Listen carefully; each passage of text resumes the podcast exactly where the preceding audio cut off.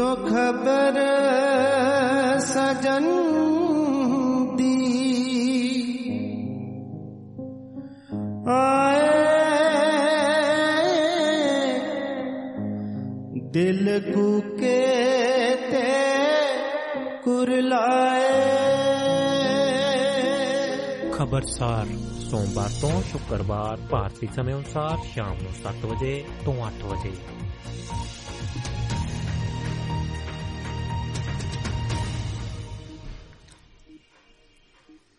ਲੋ ਜੀ, ਸਤਿ ਸ੍ਰੀ ਅਕਾਲ, ਆਦਾਬ, ਨਮਸਕਾਰ ਦੋਸਤੋ, ਮੈਂ ਤੁਹਾਡਾ ਆਪਣਾ ਸਰਬਜੀਤ ਚਾਹਲ ਲੈ ਕੇ ਹਾਜ਼ਰ ਹਾਂ ਪ੍ਰੋਗਰਾਮ ਖਬਰਸਾਰ। ਇਹ ਪ੍ਰੋਗਰਾਮ ਰੋਜ਼ਾਨਾ ਸੋਮਵਾਰ ਤੋਂ ਲੈ ਕੇ ਸ਼ੁੱਕਰਵਾਰ ਤੱਕ ਤੁਹਾਡੀ ਸੇਵਾ ਦੇ ਵਿੱਚ 7 ਵਜੇ ਤੋਂ ਲੈ ਕੇ 8 ਵਜੇ ਤੱਕ ਸ਼ਾਮ ਨੂੰ ਭਾਰਤੀ ਸਮੇਂ ਮੁਤਾਬਕ ਪੇਸ਼ ਕੀਤਾ ਜਾਂਦਾ। ਇਹ ਪ੍ਰੋਗਰਾਮ ਦੇ ਵਿੱਚ ਅਸੀਂ ਬਹੁਤ ਸਾਰੇ ਮੁੱਦਿਆਂ ਤੇ ਗੱਲ ਕਰਦੇ ਹਾਂ, ਮਸਲਿਆਂ ਤੇ ਗੱਲ ਕਰਦੇ ਹਾਂ ਸਾਡੀਆਂ ਮਜਬੂਰੀਆਂ ਤੇ ਗੱਲ ਕਰਦੇ ਹਾਂ। ਕੁਝ ਵਿਕਾਸ ਦੀ ਗੱਲ ਕਰਦੇ ਹਾਂ ਕੁਝ ਵਿਨਾਸ਼ ਦੀ ਵੀ ਗੱਲ ਕਰਦੇ ਹਾਂ। ਜੋ ਤਰ੍ਹਾਂ ਅਹ, ਚੱਲਦਾ ਜੀ ਸਾਰਾ ਕੁਝ ਇਸ ਮੁੱਦੇ ਤੇ ਅਹ, ਹਰ ਮੁੱਦੇ ਤੇ ਅਸੀਂ ਅਹ, ਕੋਸ਼ਿਸ਼ ਕਰਦੇ ਹਾਂ ਵੀ ਗੱਲਬਾਤ ਕੀਤੀ ਜਾਵੇ ਦੋਸਤੋ। ਤੇ ਇਵੇਂ ਹੀ ਇਹ ਪ੍ਰੋਗਰਾਮ ਤੁਹਾਡਾ ਆਪਣਾ ਸਿੱਧਾ ਪ੍ਰਸਾਰਣ ਦਾ ਮਤਲਬ ਇਹੀ ਆ। ਇੱਕ ਤੇ ਮੈਂ ਜੋ ਬੋਲ ਰਿਹਾ ਮੇਰਾ ਅਹ, ਸ਼ਬਦ ਸ਼ਬਦ ਅੱਖਰ ਅੱਖਰ ਜਿਹੜਾ ਹੈ ਉਹ ਅਹ, ਤਰੰਗਾਂ ਰਾਹੀਂ ਹਰ ਸੁਣਨ ਵਾਲੇ ਦੇ ਅਹ, ਕੰਨਾਂ ਵਿੱਚ ਪੈ ਰਿਹਾ। ਦੇਸ਼ਾਂ ਵਿਦੇਸ਼ਾਂ ਤੱਕ ਜਿੱਥੋਂ ਤੱਕ ਵੀ ਤਰੰਗਾਂ ਜਾ ਸਕਦੀਆਂ ਨੇ ਉੱਥੋਂ ਤੱਕ ਜਿਹੜਾ ਹੈ ਇਹ ਪ੍ਰੋਗਰਾਮ ਜਿਹੜਾ ਹੈ ਸੁਣਿਆ ਜਾ ਸਕਦਾ ਇਹਦਾ ਆਨੰਦ ਮਾਣਿਆ ਜਾ ਸਕਦਾ। ਤੇ ਤੁਸੀਂ ਜਿੱਥੇ ਵੀ ਕਿਸੇ ਵੀ ਦੇਸ਼ ਵਿੱਚ ਜੋ ਵਸਦੇ ਹੋ ਉੱਥੋਂ ਤੁਸੀਂ ਸਿੱਧੀ ਗੱਲਬਾਤ ਜਿਹੜੀ ਆ ਸਾਡੇ ਨਾਲ ਬਾਬਾ ਰੇਡੀਓ ਦੇ ਇਸ ਖਬਰਚਾਰ ਮੰਚ ਦੇ ਵਿੱਚ ਤੁਸੀਂ ਕਰ ਸਕਦੇ ਹੋ। ਸਾਡੇ ਜਿੰਨੇ ਵੀ ਪ੍ਰੋਗਰਾਮ ਲਾਈਵ ਚੱਲਦੇ ਉਹਨਾਂ ਵਿੱਚ ਤੁਸੀਂ ਸਿੱਧੀ ਗੱਲਬਾਤ ਕਰ ਸਕਦੇ ਹੋ ਜਿਸ ਵੀ ਮਸਲੇ ਤੇ ਗੱਲਬਾਤ ਚੱਲ ਰਹੀ ਹੋਵੇ ਉਸੇ ਮਸਲੇ ਤੇ ਤੁਸੀਂ ਗੱਲ ਕਰ ਸਕਦੇ ਹੋ ਤੁਸੀਂ ਕੋਈ ਆਪਣਾ ਮਸਲਾ ਮਸਲਾ ਵੀ ਛੇੜ ਸਕਦੇ ਹੋ ਤੁਸੀਂ ਆਪਣੀ ਗੱਲਬਾਤ ਵੀ ਕਰ ਸਕਦੇ ਹੋ ਤੁਸੀਂ ਆਪਣੀ رائے ਵੀ ਰੱਖ ਸਕਦੇ ਹੋ ਦੋਸਤੋ ਸੋ ਗੱਲਬਾਤਾਂ ਦਾ ਸਿਲਸਿਲਾ ਇਸੇ ਤਰ੍ਹਾਂ ਚੱਲਦਾ ਰਹੇਗਾ ਤੁਹਾਡੇ ਸੁਨੇਹਿਆਂ ਦੀ ਤੁਹਾਡੇ ਕਾਲਾਂ ਦੀ ਉਡੀਕ ਰਹਿੰਦੀ ਆ ਕਾਲ ਕਰਨ ਵਾਸਤੇ ਨੰਬਰ ਹੈ ਜੀ 9984432855 9988432855 ਇਸ ਤੇ ਤੁਸੀਂ ਕਾਲ ਕਰ ਸਕਦੇ ਹੋ ਸਿੱਧੀ ਗੱਲਬਾਤ ਕਰ ਸਕਦੇ ਹੋ ਤੁਸੀਂ ਮੇਰੇ ਨਾਲ ਇਸ ਦੁਆਬਾ ਰੇਡੀਓ ਦੇ ਖਬਰਸਾਰ ਮੰਚ ਤੇ ਤੁਸੀਂ ਗੱਲ ਕਰ ਸਕਦੇ ਹੋ ਤੁਹਾਨੂੰ ਖੁੱਲ੍ਹ ਹੈ ਨਿਸ਼ੰਗ ਨਿਚਕ ਤੁਸੀਂ ਗੱਲਬਾਤ ਕਰ ਸਕਦੇ ਹੋ ਆਪਣਾ ਮੁੱਦਾ ਰੱਖ ਸਕਦੇ ਹੋ ਆਪਣੀ رائے ਵੀ ਨਿਰਧਾਰਤ ਕਰ ਸਕਦੇ ਹੋ। ਪ੍ਰੋਗਰਾਮ ਦੇ ਮੁਤਾਬਕ, ਪ੍ਰੋਗਰਾਮ ਦੇ ਮੁਤਾਲਕ ਵੀ ਤੁਸੀਂ ਗੱਲ ਕਰ ਸਕਦੇ ਹੋ, ਤੁਸੀਂ ਕਿ ਆਪਣੀ ਗੱਲ ਕਰ ਸਕਦੇ ਹੋ। ਕਿਉਂਕਿ ਦੁਆਬਾ ਰੇਡੀਓ, ਤੁਹਾਡਾ ਆਪਣਾ ਮੰਚ, ਤੁਹਾਡੀ ਆਪਣੀ ਆਵਾਜ਼। ਅਸੀਂ ਸਿਰਫ ਜ਼ਰੀਆ ਬਣਦੇ ਹਾਂ। ਅਸੋ ਅੱਜ ਦੇ ਦਿਨ ਦੀਆਂ ਕੁਝ ਮਹਾਨਤਾਵਾਂ ਨੇ। ਆ ਸਭ ਤੋਂ ਪਹਿਲਾਂ ਤੇ ਇਹ ਹੈ ਕਿ ਅਸੀਂ ਦੁਆਬਾ ਰੇਡੀਓ ਦੇ ਇਸ ਖਬਰਸਾਰ ਮੰਚ ਤੋਂ ਜਾਂ ਦੁਆਬਾ ਰੇਡੀਓ ਦੇ ਇਸ ਮੰਚ ਤੋਂ ਅਸੀਂ ਅੱਜ ਸਭ ਤੋਂ ਪਹਿਲਾਂ ਤੇ ਆਮ ਆਦਮੀ ਪਾਰਟੀ ਨੂੰ ਵਧਾਈ ਦੇਣੀ ਚਾਹਾਂਗੇ। ਔਰ ਦਿੰਨੇ ਆ ਜੀ ਖੁੱਲੇ ਦਿਲ ਨਾਲ ਵਧਾਈ ਦਿੰਨੇ ਆ ਕਿ ਉਹ ਅੱਜ ਦੇ ਦਿਨ ਇਹ ਜਿਹੜਾ ਹੈਗਾ ਉਹ ਚੋਣਾਂ ਦਾ ਨਤੀਜਾ ਆਇਆ ਸੀ ਤੇ ਜਿਸ ਵਿੱਚ ਕਿ ਸੰਪੂਰਨ ਬਹੁਮਤ ਆਮ ਆਦਮੀ ਪਾਰਟੀ ਨੂੰ ਮਿਲਿਆ ਸੀ। ਜਾਂ ਇੱਕ ਕਹਿ ਸਕਦੇ ਕਿ ਅੱਜ ਦੇ ਦਿਨ ਸ- ਸਮਝੋ ਕਿ ਆਮ ਆਦਮੀ ਪਾਰਟੀ ਦੀ ਸਰਕਾਰ। ਬਣ ਗਈ ਸੋ ਦੂਸਰੀ ਵਧਾਈ ਉਹਨਾਂ ਨੂੰ ਇਹ ਹੈ ਕਿ ਸੰਪੂਰਨ ਬ- ਬਜਟ ਜਿਹੜਾ ਉਹ ਪਹਿਲਾ ਅਹ, ਅੱਜ 10 ਤਰੀਕ ਦੇ ਨਾਲ ਹੀ ਉਹਨਾਂ ਨੇ ਅਹ, ਪੇਸ਼ ਕੀਤਾ ਹੈ। ਇਹਦੀ ਵੀ ਪਹਿਲਾ ਸੰਪੂਰਨ ਬਜਟ ਪੇਸ਼ ਕਰਨਾ। ਪਹਿਲਾਂ ਤਾਂ ਅਧੂਰਾ ਬਜਟ ਸੀਗਾ 6 ਮਹੀਨੇ ਦੇ ਕਹਿ ਸਕਦੇ ਤੁਸੀਂ। ਪਹਿਲੇ ਸਾਲ ਤੇ ਬਿਲਕੁਲ ਸਰਕਾਰ ਜਿੰਨਾ ਚਿਰ ਤੱਕ ਬਣੀ ਆ ਬਜਟ ਅਹ, ਕਿਉਂਕਿ ਸਾਰਾ ਕੁਝ ਨਹੀਂ ਵੀ ਪਤਾ ਹੁੰਦਾ। ਕਿਸ ਤਰ੍ਹਾਂ ਉਹਨਾਂ ਨੇ ਬਣਾਇਆ ਕਿਸ ਤਰ੍ਹਾਂ ਸਕੀਮਾਂ ਬਣੀਆਂ ਕਿਸ ਤਰ੍ਹਾਂ ਦਾ ਉਹਦੇ ਵਿੱਚ ਉਲਟ ਫੇਰ ਹੋਇਆ ਕੀ ਕੁਝ ਹੋਇਆ ਕੀ ਕੁਝ ਨਹੀਂ ਹੋਇਆ। ਇਹ ਤੇ ਬਾਰੇ ਵਿੱਚ ਅਸੀਂ ਕੋਈ ਚਰਚਾ ਕਰਨ ਦੀ ਜ਼ਰੂਰਤ ਨਹੀਂ। ਅਹ ਸੋ ਸਭ ਕੁਝ ਤੁਹਾਡੇ ਸਾਹਮਣੇ ਆ ਤੁਸੀਂ ਖੁਦ ਹੀ ਇਹਨਾਂ ਚੀਜ਼ਾਂ ਦਾ ਐਨਾਲਿਸਿਸ ਕੀਤਾ ਹੋਵੇਗਾ ਕਿ ਸਰਕਾਰ ਆਪਣੇ ਵਾਅਦਿਆਂ ਮੁਤਾਬਕ ਕਿੰਨੇ ਕੁ ਉਹ ਵਾਅਦੇ ਵਫਾ ਕਰ ਸਕੀ ਹੈ ਕਿੰਨੇ ਕੁ ਵਾਅਦੇ ਵਫਾ ਨਹੀਂ ਹੋਏ। ਕਿੱਥੋਂ ਤੱਕ ਉਹ ਆਪਣੀਆਂ ਜਿਹੜੀਆਂ ਗੱਲਾਂ ਬਾਤਾਂ ਨੇ ਉਹਨਾਂ ਤੇ ਪੂਰਾ ਉਤਰਨ ਦੀ ਕੋਸ਼ਿਸ਼ ਕੀਤੀ ਹੈ ਕਿੱਥੇ ਉਹ ਪੂਰੇ ਉਤਰੇ ਨੇ ਕਿੱਥੇ ਉਹ ਅਹ, ਨਹੀਂ ਉਤਰ ਸਕੇ। ਸੋ ਸਾਰੀਆਂ ਗੱਲਾਂ ਬਾਤਾਂ ਜਿਹੜੀਆਂ ਹੈਗਾ ਉਹ ਅਹ, ਰੋਜ਼ ਦੇ ਰੋਜ਼ ਤੁਹਾਨੂੰ ਅਸੀਂ ਅਪਡੇਟ ਕਰਦੇ ਰਹਿੰਦੇ ਰੋਜ਼ ਦੇ ਰੋਜ਼ ਤੁਹਾਡੇ ਨਾਲ ਜ਼ਿਕਰ ਕਰਦੇ ਰਹਿੰਦੇ ਸੋ ਦੋਸਤੋ ਤੁਸੀਂ ਵੀ ਅਖਬਾਰਾਂ ਰਸਾਲਿਆਂ ਸਾਡੇ ਇਸ ਮਾਧਿਅਮ ਰਾਹੀਂ ਰੇਡੀਓ ਰਾਹੀਂ ਟੈਲੀਵਿਜ਼ਨ ਰਾਹੀਂ ਅ, ਤੁਸੀਂ ਗੱਲਾਂ ਬਾਤਾਂ ਸੁਣਦੇ ਰਹੋ। ਪਰ ਅ, ਕਈ ਵਾਰੀ ਦੋਸਤੋ ਇਸ ਗੱਲ ਦਾ ਬੜਾ ਥੋੜਾ ਜਿਹਾ ਇਹ ਗੱਲ ਕਹੀ ਜਾ ਸਕਦੀ ਹੈ ਦੁਖਾਂਤ ਵੀ ਹੈ ਵੀ ਦੋਸਤੋ ਅੱਜ ਕੱਲ ਜਿਹੜਾ ਮੀਡੀਆ ਹੈ ਇਹ ਕੁਝ ਇਹਦੇ ਤੇ ਅਤ- ਜਿਵੇਂ ਕਿ ਪਹਿਲਾਂ ਕੁਝ ਸਮਿਆਂ ਤੋਂ ਪਹਿਲਾਂ ਜਿਹੜਾ ਮੀਡੀਆ ਹੈ ਕੋਈ ਵੀ ਅਖਬਾਰ ਹੈ ਕੋਈ ਰਸਾਲਾ ਹੈ ਕੋਈ ਟੈਲੀਵਿਜ਼ਨ ਹੈ ਕੋਈ ਰੇਡੀਓ ਹੈ ਕਿਸੇ ਦਾ ਪ੍ਰਾਈਵੇਟ। ਉਹਨਾਂ ਉੱਤੇ ਜਾਂ ਕਿਸੇ ਤਰ੍ਹਾਂ ਦੀ ਪਾਬੰਦੀ ਨਹੀਂ ਸੀਗੀ ਉਹ ਸੱਚ ਨੂੰ ਸੱਚ ਤੇ ਝੂਠ ਨੂੰ ਝੂਠ ਕਹਿਣ ਦੀ ਯੁਰਤ ਰੱਖਦਾ ਸੀਗਾ ਤੇ ਫਿਰ ਵੀ ਉਹਨਾਂ ਦੀ ਰੋਟੀ ਪਾਣੀ ਅਹ, ਦੋਸਤੋ ਚੱਲਦੀ ਸੀ। ਬੜੀ ਵਧੀਆ ਚੱਲਦੀ ਸੀਗੀ। ਸਤਕਾਰ ਵੀ ਸੀ ਪਿਆਰ ਵੀ ਸੀ ਤੇ ਰੋਜ਼ਗਾਰ ਵੀ ਸੀ ਪਰ ਅੱਜ ਕਿਤੇ ਨਾ ਕਿਤੇ ਸਾਨੂੰ ਇਸ ਚੀਜ਼ ਨੂੰ ਕਹਿਣਾ ਪੈਂਦਾ ਹੈ ਕਿ ਇਹ ਅਹ, ਸਿਰਫ ਤੇ ਸਿਰਫ ਇੱਕ ਅਹ, ਸੱਚ ਦੀ ਆਵਾਜ਼ ਜਿਹੜੀ ਹੈ ਕਿਤੇ ਨਾ ਕਿਤੇ ਉਹ ਦੱਬੀ ਜਾਂਦੀ ਆ ਤੇ ਜਿਹੜੇ ਸਾਡੇ ਅੱਜ ਕੱਲ ਦੇ ਐਂਕਰ ਨੇ ਉਹ ਮਤਲਬ ਚੀਕ ਚੀਕ ਕੇ ਮਤਲਬ ਉਹੋ ਜੀਆਂ ਗੱਲਾਂ ਪ੍ਰਭਾਵਿਤ ਕਰਦੇ ਨੇ ਜਿਹਦੇ ਨਾਲ ਕਿ ਫਿਰਕੂ ਦੰਗੇ ਪੈਦਾ ਹੋਣ ਜਿਹੜੀ ਸਰਕਾਰ ਜਿਸ ਤਰ੍ਹਾਂ ਬੁਲਾਉਣਾ ਚਾਹੁੰਦੀ ਆ ਉਸ ਤਰ੍ਹਾਂ ਦੇ ਉਹ ਬੋਲਦੇ ਨੇ ਸੋ ਕਿਤੇ ਨਾ ਕਿਤੇ ਜਾ ਕੇ ਅਹ, ਕਈ ਵਾਰੀ ਵਿਕਾਸ ਦੀ ਗੱਲ ਜਿਹੜੀ ਹੁੰਦੀ ਆ, ਉਹ ਵੀ ਵਿਨਾਸ਼ ਦੀ ਗੱਲ ਬਣਾ ਦਿੰਦੀ ਹੈ ਆਪੋਜੀਟ ਸਰਕਾਰਾਂ। ਤੇ ਕਈ ਵਾਰੀ ਵਿਨਾਸ਼ ਦੀ ਗੱਲ ਹੁੰਦੀ ਆ ਤੇ ਉਹ ਆਪਣਾ ਜਿੱਥੇ ਕਿਤੇ ਹਿੱਤ ਹੋਵੇ, ਉੱਥੇ ਵਿਕਾਸ ਦੀ ਗੱਲ ਵੀ ਕਰ ਦਿੱਤੀ ਜਾਂਦੀ ਆ। ਸੋ ਦੋਸਤੋ, ਸਾਡੀ ਭੋਲੀ ਭਾਲੀ ਜਨਤਾ ਹੈ। ਇਹਦੇ ਵਿੱਚ ਜਿਹੜੇ ਬੁੱਧੀਜੀਵੀ ਵੀ ਹੈ ਨੇ ਕੁਝ ਸਮਝਦਾਰ ਵੀ ਨੇ, ਜਿਨ੍ਹਾਂ ਨੂੰ ਸਮਝ ਵੀ ਲੱਗਦੀ ਆ, ਪਤਾ ਨਹੀਂ ਕਿਉਂ ਉਹ ਵੀ ਕਦੀ ਆਪਣੀ ਜੀਬ ਬੰਦ ਕਰਕੇ ਰੱਖਦੇ ਨੇ ਤੇ ਹੋਠਾਂ ਨੂੰ ਬੋਲਾਂ ਤੇ ਤਾਲੇ ਲਾ ਕੇ ਰੱਖਦੇ ਨੇ। ਇਹ ਕਿਤੇ ਨਾ ਕਿਤੇ ਜਾ ਕੇ ਬਿਲਕੁਲ ਸਾਸੀ ਸਮਝਦੇ ਆ ਵੀ ਇਹਦੇ ਨਤੀਜੇ ਜਿਹੜੇ ਨੇ ਮਾੜੇ ਅਹ, ਨਿਕਲਣੇ ਹੀ ਆ। ਕਿਉਂਕਿ ਜਿਸ ਤਰ੍ਹਾਂ ਕਿਸੇ ਦੀ ਮਰਜ਼ੀ ਹੈ, ਉਹ ਉਹ ਗੱਲ ਕਰੀ ਜਾਵੇਗਾ ਜੇ ਅਸੀਂ ਉਹਨੂੰ ਪ- ਪਲਟਵਾਰ ਨਹੀਂ ਕਰਾਂਗੇ ਤੇ ਉਹ ਸਾਡਾ ਅਹ, ਬਹੁਤ ਜ਼ਿਆਦਾ ਨੁਕਸਾਨ ਜਿਹੜਾ ਉਹ ਹੋ ਜਾਂਦਾ। ਤੇ ਦੋਸਤੋ ਜਿਵੇਂ ਅੱਜ ਅਹ, ਦੋ ਗੱਲਾਂ ਮੈਂ ਕੀਤੀਆਂ ਨੇ। ਇੱਕ ਤਾਂ ਇਹ ਸੀਗਾ ਕਿ ਅੱਜ ਸਰਕਾਰ ਨੂੰ ਪੂਰਨ ਬਹੁਮਤ ਜਿਹੜਾ ਕਿ ਚੁਣੇ ਹੋਏ ਨੁਮਾਇੰਦੇ ਉਹਨਾਂ ਨੂੰ ਪੂਰਨ ਬਹੁਮਤ ਮਿਲ ਗਿਆ ਸੀ। ਉਸ ਤੋਂ ਬਾਅਦ ਸਰਕਾਰ ਜਿਹੜੀ ਹੈ ਆਮ ਆਦਮੀ ਦੀ ਪਾਰਟੀ ਇੱਕ ਤੇ ਇਹਦੀ ਵਧਾਈ ਹੈ ਜੀ। ਦੂਸਰਾ ਬਜਟ ਪੇਸ਼ ਕੀਤਾ ਮੈਂ ਤੁਹਾਡੇ ਨਾਲ ਗੱਲ ਕੀਤੀ ਹੈ ਜੀ। ਅੱਜ ਅ, ਬਜਟ ਦੇ ਕੁਝ ਥੋੜੀਆਂ ਬਹੁਤੀਆਂ ਗੱਲਾਂ ਮੈਂ ਕਰਾਂਗਾ ਕਿ ਉਹਦੀਆਂ ਮੁੱਖ ਜਿਹੜੀਆਂ ਗੱਲਾਂ ਨੇ ਉਹ ਉਹਦੇ ਬਾਰੇ ਚ ਮੈਂ ਚਰਚਾ ਜ਼ਰੂਰ ਕਰਾਂਗਾ।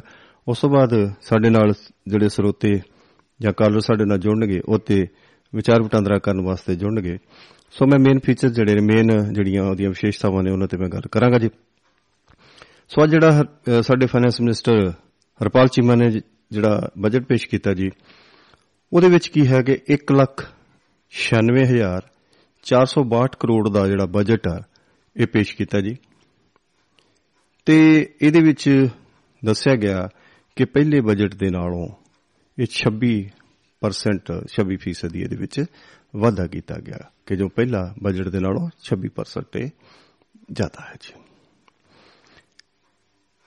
ਸਾਰਾ ਇੱਕ ਗੱਲ ਉਹਨਾਂ ਨੇ ਕਹੀ ਹੈ ਕਿ ਸਾਡਾ ਜਿਹੜਾ ਮਾਲੀਆ ਹੈ ਸਾਡਾ ਫਾਈਨੈਂਸ ਹੈ 45% ਦਾ ਉਹਦੇ ਵਿੱਚ ਕਹਿੰਦੇ ਨੇ ਵੀ ਵਾਧਾ ਹੋਇਆ। ਇਸ ਬਜਟ ਨੂੰ ਉਹਨਾਂ ਨੇ ਤਰਜੀਹ ਦਿੱਤੀ ਆ ਇੱਕ ਤਾਂ ਖੇਤੀਬਾੜੀ ਅਹ, ਦੀ ਤਰਜੀਹ ਦਿੱਤੀ ਆ ਅਹ, ਠੀਕ ਹੈ ਜੀ। ਗੁਰਪ੍ਰੀਤ ਡਾਲਾ ਜੀ ਤੁਸੀਂ ਜੁੜਨ ਦੀ ਕੋਸ਼ਿਸ਼ ਕਰ ਰਹੇ ਹੋ। ਦੂਸਰੇ ਨੰਬਰ ਤੇ ਤੁਸੀਂ ਕਾਲ ਕਰ ਸਕਦੇ ਹੋ। ਮੈਂ ਤੁਹਾਨੂੰ 2 ਮਿੰਟ ਬਾਅਦ ਤੁਹਾਨੂੰ ਲੈਣਾ ਜੀ। ਅਹ, ਸੋ ਚਲੋ ਪਹਿਲਾਂ ਅਹ, ਗੁਰਪ੍ਰੀਤ ਡਾਲਾ ਜੀ ਦੀ ਅਹ, ਕਾਲ ਅਸੀਂ ਲੈ ਲੈਨੇ ਆ ਕਿਉਂਕਿ ਉਸ ਤੋਂ ਬਾਅਦ ਗੱਲਾਂ ਬਾਤਾਂ ਜਿਹੜੀਆਂ ਨੇ ਉਹ ਫਿਰ ਨਾਲ ਦੀ ਨਾਲ ਚੱਲਦੀਆਂ ਰਹਿਣਗੀਆਂ। ਬਜਟ ਦੇ ਉੱਤੇ ਵੀ ਟਿੱਪਣੀ ਕਰਾਂਗੇ। ਪਹਿਲਾਂ ਅਹ, ਇਵੇਂ ਆ ਜੀ। ਪਹਿਲਾਂ ਅਸੀਂ ਡਾਲਾ ਸਾਹਿਬ ਨੂੰ ਅਹ, ਸੁਣ ਲਈਏ। ਗੁਰਪ੍ਰੀਤ ਡਾਲਾ ਜੀ ਕੁਝ ਕਹਿਣਾ ਚਾਹ ਰਹੇ ਨੇ। ਅਹ, ਸੋ ਉਹ ਕੋਸ਼ਿਸ਼ ਕਰ ਰਹੇ ਸੀਗੇ ਸਾਡੇ ਨਾਲ ਗੱਲ ਕਰਨ ਦੀ ਪਰ ਦੂਸਰੇ ਨੰਬਰ ਤੇ ਉਹ ਗੱਲ ਕਰ ਰਹੇ ਸੀਗੇ।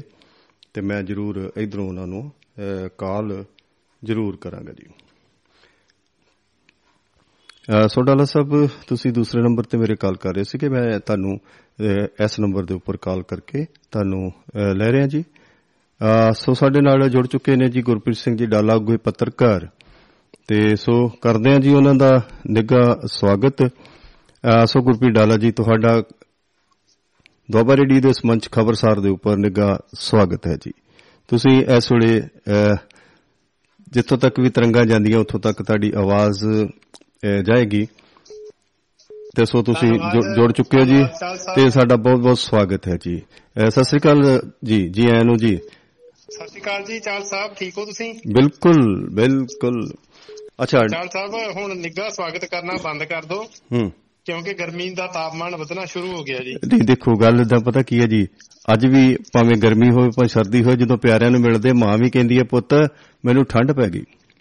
ਹਾਂਜੀ। ਤੇ ਸਾਡੇ ਪਾਰਲੀਮੈਂਟ ਵਿੱਚ ਇਹ ਗੱਲ ਬੜੇ ਤੱਤੇ ਤੱਤੇ ਤੱਤੇ ਲਫ਼ਜ਼ਾਂ ਵਿੱਚ ਇਹ ਕਿਹਾ ਜਾਂਦਾ ਕਿ ਯਾਰ ਕਿਸੇ ਦੇ ਮਾਪਿਆਂ ਨੂੰ ਠੰਡ ਪਾ ਦਿਓ। ਫਿਰ ਫਿਰ ਗੱਲ ਤੇ ਫਿਰ ਉੱਥੇ ਹੀ ਹੋਣੀ ਆ ਭਈ ਨਿੱਘ ਦੀ ਤੇ ਠੰਡ ਦੀ ਗੱਲ ਕਰਨੀ ਪੈਣੀ ਹੈ ਡਾਲਾ ਸਾਹਿਬ। ਧੰਨਵਾਦ ਜੀ ਤੁਸੀਂ ਪਿਆਰ ਵਾਲਾ ਨਿੱਘ ਦਿੰਦੇ ਹੋ ਧੰਨਵਾਦ ਬਿਲਕੁਲ ਜੀ ਬਿਲਕੁਲ ਸਾਡੇ ਕੋਲ ਹੈ ਹੀ ਪਿਆਰ ਆ ਜੀ। ਸਾਡੇ ਕੋਲ ਨਫ਼ਰਤ ਨਾਂ ਦੀ ਚੀਜ਼ ਜਿਹੜੀ ਹੈ ਨਾ ਉਹ ਨਹੀਂ ਲੱਭਣੀ ਕਿਉਂਕਿ ਦੁਕਾਨ ਹੀ ਅਸੀਂ ਇਸੇ ਤਰੀਕੇ ਨਾਲ ਸਾਡੀ ਖੋਲੀ ਹੈ ਤੇ ਸਜਾਈ ਆ। ਤੇ ਇਹਦੇ ਜਿਹੜੇ ਮਿੱਤਰ ਪਿਆਰੇ ਸਾਰਿਆਂ ਦਾ ਜਿਹੜਾ ਸਾਂਝਾ ਇਹ ਪ੍ਰੋਜੈਕਟ ਆ ਨਾ ਕੋਆਪਰੇਟਿਵ ਸਾਂਝਾ ਪ੍ਰੋਜੈਕਟ ਆ ਇਹ ਸਾਰੇ ਮਿੱਤਰ ਪਿਆਰਿਆਂ ਦਾ ਸਾਂਝਾ ਪ੍ਰੋਜੈਕਟ ਆ ਔਰ ਸਾਰੇ ਪਿਆਰ ਕਰਨ ਵਾਲੇ ਇੱਕ ਦੂਜੇ ਨੂੰ ਪਿਆਰ ਵੰਡਣ ਵਾਲੇ ਨੇ।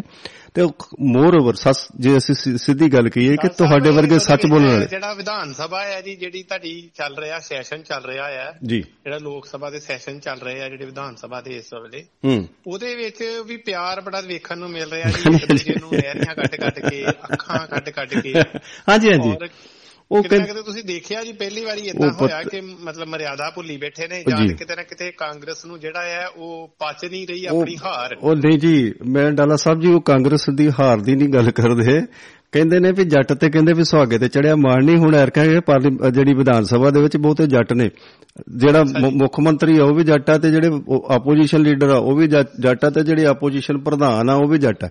ਸੋ ਗੱਲ ਇਦਾਂ ਵੀ ਇਹ ਤੇ ਫਿਰ ਗੱਲ ਇਦਾਂ ਵੀ ਇੰਨੇ ਜੱਟ ਇਕੱਠੇ ਕੱਲ ਨੂੰ ਇਹ ਨਾ ਹੋਏ ਜੀ ਜਿਹੜਾ ਤੁਹਾਡਾ ਚੈਨਲ ਹੈ ਉਹਦੇ ਗੁਰੂਆਂ ਦੇ ਸਾਹਮਣੇ ਜਾਂ ਤੁਹਾਡੇ ਗੁਰੂਆਂ ਦੇ ਸਾਹਮਣੇ ਕਿਸੇ ਜੱਟ ਨੇ ਆਣ ਕੇ ਤੇ ਦਰੀ ਵਿਛਾਈ ਹੋਏ ਇਹ ਇਕੱਲੇ ਲਫ਼ਜ਼ ਜਿਹੜੇ ਆ ਉਹ ਨਾ ਹੀ ਯੂਜ਼ ਕਰਿਆ ਕਰੋ। ਦੂਸਰੇ ਪਾਸੇ ਚਾਹ ਸਾਹਿਬ ਅੱਜ ਉਮੀਦਾਂ ਬੜੀਆਂ ਸੀ ਲੋਕਾਂ ਨੂੰ ਬਿਲਕੁਲ ਜੀ ਮੈਂ। ਹਾਂ ਬਿਲਕੁਲ ਮੈਂ ਗੱਲ ਕਰ ਹੀ ਰਿਹਾ ਸੀਗਾ ਜੀ ਬਜਟ ਦੀ ਮੈਂ ਗੱਲ ਕਰ ਰਿਹਾ ਸੀਗਾ। ਤੇ ਮੇਰੀ ਗੱਲ ਅਜੇ ਇਹ ਸੀਗਾ ਪੂਰੀ ਨਹੀਂ ਸੀ ਹੋਈ। ਚਲੋ ਤੁਸੀਂ ਚਲੋ ਨਾਲ ਦੀ ਨਾਲ ਮੈਂ ਗੱਲਾਂ ਬਾਤਾਂ ਕਰਦਾ ਰਹਾਂਗਾ। ਮੈਂ ਤੁਹਾਨੂੰ ਬਜਟ ਰਿਹਾ ਜੀ ਨਾ ਜ਼ਿਆਦਾ ਵਿਰੋਧੀਆਂ ਨੂੰ ਕੁਛ ਇਹਦੇ ਵਿੱਚ ਮਿਲਿਆ ਇਹਦੇ ਵਿਰੋਧ ਵਿੱਚ ਬੋਲਣ ਨੂੰ। ਜੀ। ਤੇ ਨਾ ਹੀ ਕੁਛ ਮੰਤਰੀ ਸਾਹਿਬਾਨ ਨੂੰ ਇਦਾਂ ਦਾ ਮਿਲਿਆ ਕਿ ਬਈ ਉਹ ਵੀ ਬੜੇ ਟੌਰ ਟੱਪੇ ਨਾਲ ਢੋਲ ਧਮਕੇ ਨਾਲ ਜਾ ਕੇ ਤੇ ਆਪਣੇ ਕੁਨਬਿਆਂ ਦੇ ਵਿੱਚ ਦੱਸ ਸਕਣ ਕਿ ਬਈ ਬੜਾ ਵਧੀਆ ਬਜਟ ਪੇਸ਼ ਕੀਤਾ ਗਿਆ। ਮੈਂ ਜੇ ਗੱਲ ਕਰਾਂ ਤੇ ਇਹਦੇ ਵਿੱਚ ਕੀ ਹੈ ਕਿ ਕਿ ਜਿਵੇਂ ਹਰਪਾਲ ਚੀਮਾ ਜੀ ਨੇ ਜ- ਮੈਂ ਮੈਂ ਪਹਿਲਾਂ ਹੀ ਗੱਲ ਕੀਤੀ 196462 ਕਰੋੜ ਰੁਪਏ ਦਾ ਜਿਹੜਾ ਬਜਟ ਜਿਹੜਾ ਉਹ ਪੇਸ਼ ਕੀਤਾ ਜੀ। ਤੇ ਇਹਦੇ ਵਿੱਚ ਕਹਿੰਦੇ ਕਿ 26% ਦਾ ਜਿਹੜਾ ਵਾਧਾ ਹੈ ਉਹਨਾਂ ਨੇ ਬਜਟ ਨੂੰ ਇੱਕ ਬੈਲੈਂਸ ਬਜਟ ਦੱਸਿਆ ਤੇ ਔਰ ਉਹਨਾਂ ਨੇ ਕਿਹਾ ਕਿ ਖੇਤੀਬਾੜੀ ਨੌਜਵਾਨ ਦੇ ਅਹ, ਜਿਹੜੇ ਹੈ ਰੋਜ਼ਗਾਰ ਵਾਸਤੇ ਮੁਹੱਈਆ ਕਰਨ ਵਾਸਤੇ ਜਾਂ ਆਮਦਨ ਵਿੱਚ ਵਾਧਾ ਕਰਨ ਵਾਸਤੇ ਜਿਹੜਾ ਇਹ ਬਜਟ ਪੇਸ਼ ਕੀਤਾ ਗਿਆ ਜੀ। ਪਰ ਤੁਹਾਨੂੰ ਸ਼ਾਇਦ ਜਾਣਕਾਰੀ ਹੈ ਕਿ ਇਹਦੇ ਵਿੱਚ ਜਿਹੜੀ ਹੈ ਨਾ ਜੀ 8% ਜਿਹੜੀ ਸਬਸਿਡੀ ਜੀ। ਉਹ ਕੱਟੀ ਗਈ ਆ ਔਰ ਉਹਦੇ ਵਿੱਚ ਜਿਹੜੀ 6% ਸਬਸਿਡੀ ਜਿਹੜੀ ਹੈ ਉਹ ਖੇਤੀ ਸੰਦਾਂ ਤੇ ਔਰ ਇਹਨਾਂ ਉਪਕਰਨਾਂ ਵਾਸਤੇ ਮਿਲਦੀ ਸੀ। ਉਹਦੀ ਵਿੱਚ ਵੀ ਕਟੌਤੀ ਕੀਤੀ ਗਈ ਹੈ ਇਹਦਾ ਕੱਲ ਨੂੰ ਰੌਲਾ ਪਏਗਾ ਜੀ ਆਉਣ ਵਾਲੇ ਸਮਿਆਂ ਦੇ ਵਿੱਚ। ਜੀ। ਔਰ ਜਿਹੜੇ ਸਭ ਤੋਂ ਵੱਡੀਆਂ ਗੱਲਾਂ ਸੀ ਇੱਕ ਕਿ ਦੇਖੋ ਇਹ ਸਰਕਾਰ ਵੱਲੋਂ ਆਉਣ ਤੋਂ ਪਹਿਲਾਂ ਸੱਤਾ ਵਿੱਚ ਆਉਣ ਤੋਂ ਪਹਿਲਾਂ। ਔਰ ਬਾਅਦ ਦੋਨੋਂ ਵਾਰੀ ਇੱਕ ਚੀਜ਼ ਦੇ ਉੱਤੇ ਜ਼ੋਰ ਦਿੱਤਾ ਗਿਆ ਕਿ ਗਲੀਆਂ ਨਾਲੀਆਂ ਤਾਂ ਬੰਦੀਆਂ ਰਹਿੰਦੀਆਂ ਨੇ ਅਸੀਂ ਸਿੱਖਿਆ ਤੇ ਜਿਹੜਾ ਹੈਗਾ ਸਿਹਤ। ਇਹ ਦੋ ਚੀਜ਼ਾਂ ਵੱਲ ਜਿਹੜਾ ਆ ਉਹ ਖਾਸ ਧਿਆਨ ਰਹੇਗਾ।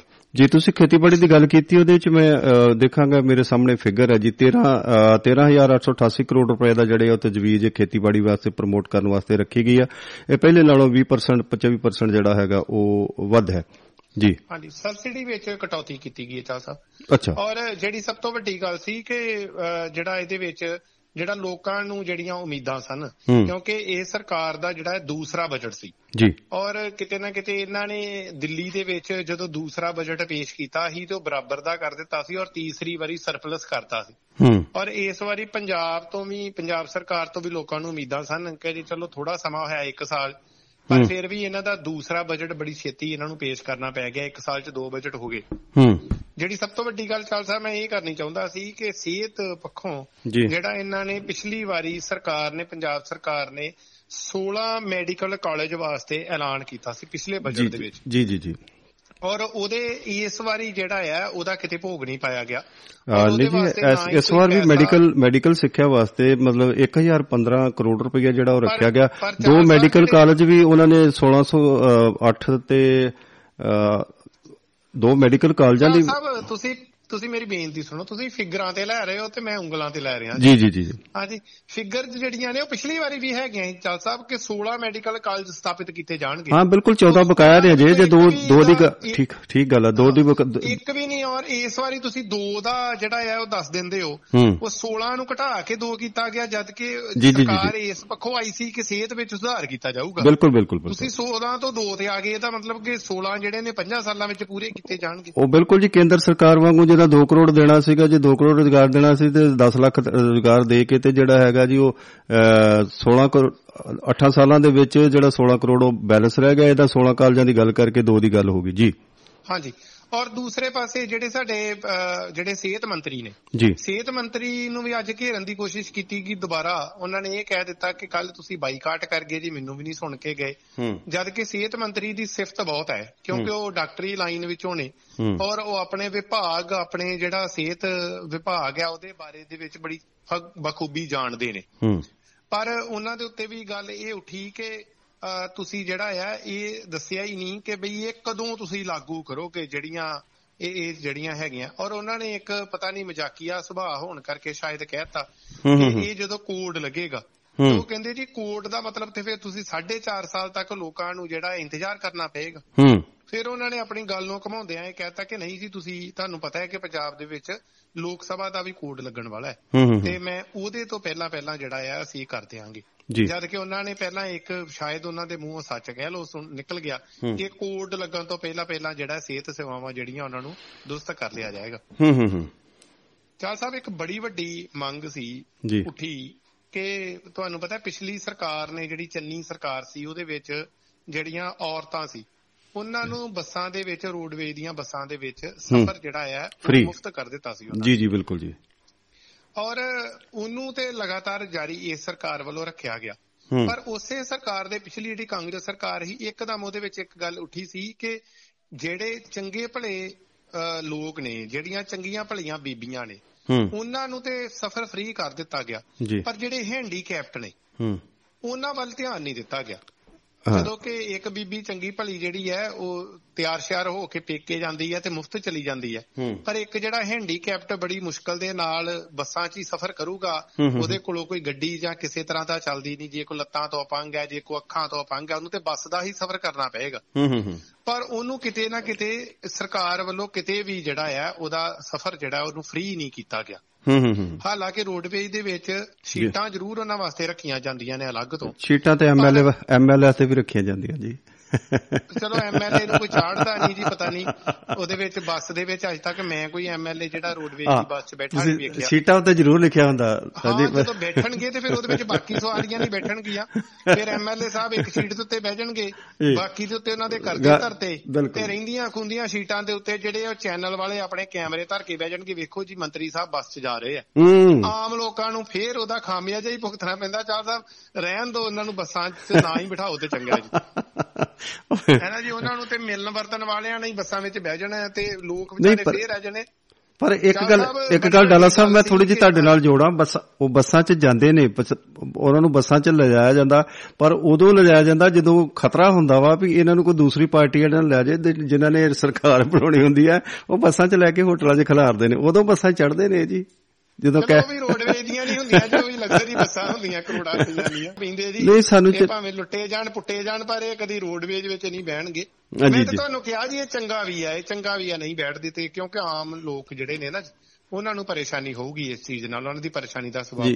ਇਹ ਜਿਹੜਾ ਹੈਗਾ ਜੀ ਮੈਂ ਤੇ ਗੱਲ ਕਰ ਰਿਹਾ ਸੀ ਕਿ ਜਿਹੜੇ ਜਿਹੜੇ ਅਪੰਗ ਲੋਕ ਨੇ ਜਿਹੜੇ ਜਿਨ੍ਹਾਂ ਨੂੰ ਸਰਟੀਫਿਕੇਟ ਤੱਕ ਮਿਲੇ ਹੋਏ ਆ। ਈਵਨ ਦੈਨ ਕਿ ਉਹਨਾਂ ਕੋਲ ਇੱਕ ਕਾਰਡ ਵੀ ਹੁੰਦਾ ਹੈ ਕਿ ਮੈਂ ਇਹ ਬੰਦਾ ਅਪੰਗ ਹੈ ਔਰ ਉਹਨਾਂ ਨੂੰ ਕਿਤੇ ਨਾ ਕਿਤੇ ਨਹੀਂ ਜਿਹੜੀ ਆ ਉਹ ਦਿੱਤੀ ਗਈ ਛੂਟ ਔਰ ਇਸ ਬਜਟ ਤੋਂ ਲੋਕਾਂ ਨੂੰ ਆਸ ਸੀ ਕਿਉਂਕਿ ਬੜਾ ਜ਼ਿਆਦਾ ਵੱਡੇ ਪੱਧਰ ਦੇ ਉੱਤੇ ਇਹ ਕਿਹਾ ਗਿਆ ਸੀ ਕਿ। ਬਈ ਜਿਹੜੇ ਅਪੰਗ ਲੋਕ ਨੇ ਉਹਨਾਂ ਦੀ ਉਹਨਾਂ ਵੱਲ ਧਿਆਨ ਦਿੱਤਾ ਜਾਏ ਪਰ ਇਸ ਬਜਟ ਵਿੱਚ ਵੀ ਜਿਹੜਾ ਸਰਕਾਰ ਦਾ ਕੋਈ ਉਹਨਾਂ ਵੱਲ ਧਿਆਨ ਧਿਆਨ ਨਹੀਂ ਨਹੀਂ ਗਿਆ ਜੀ ਹੂੰ। ਔਰ ਬੀਬੀਆਂ ਜਿਹੜੀਆਂ ਜੀ ਮੁਫਤ ਜਾਣ ਵਾਲੀਆਂ ਉਹਨਾਂ ਨੂੰ ਆਸ ਸੀ ਇਸ ਵਾਰੀ ਕਿ ਬਸ 68000 ਰੁਪਇਆ ਵਜਣਾ ਕਰਨਾ ਜੀ ਸਾਡੇ ਉਹਦੇ ਵਿੱਚ।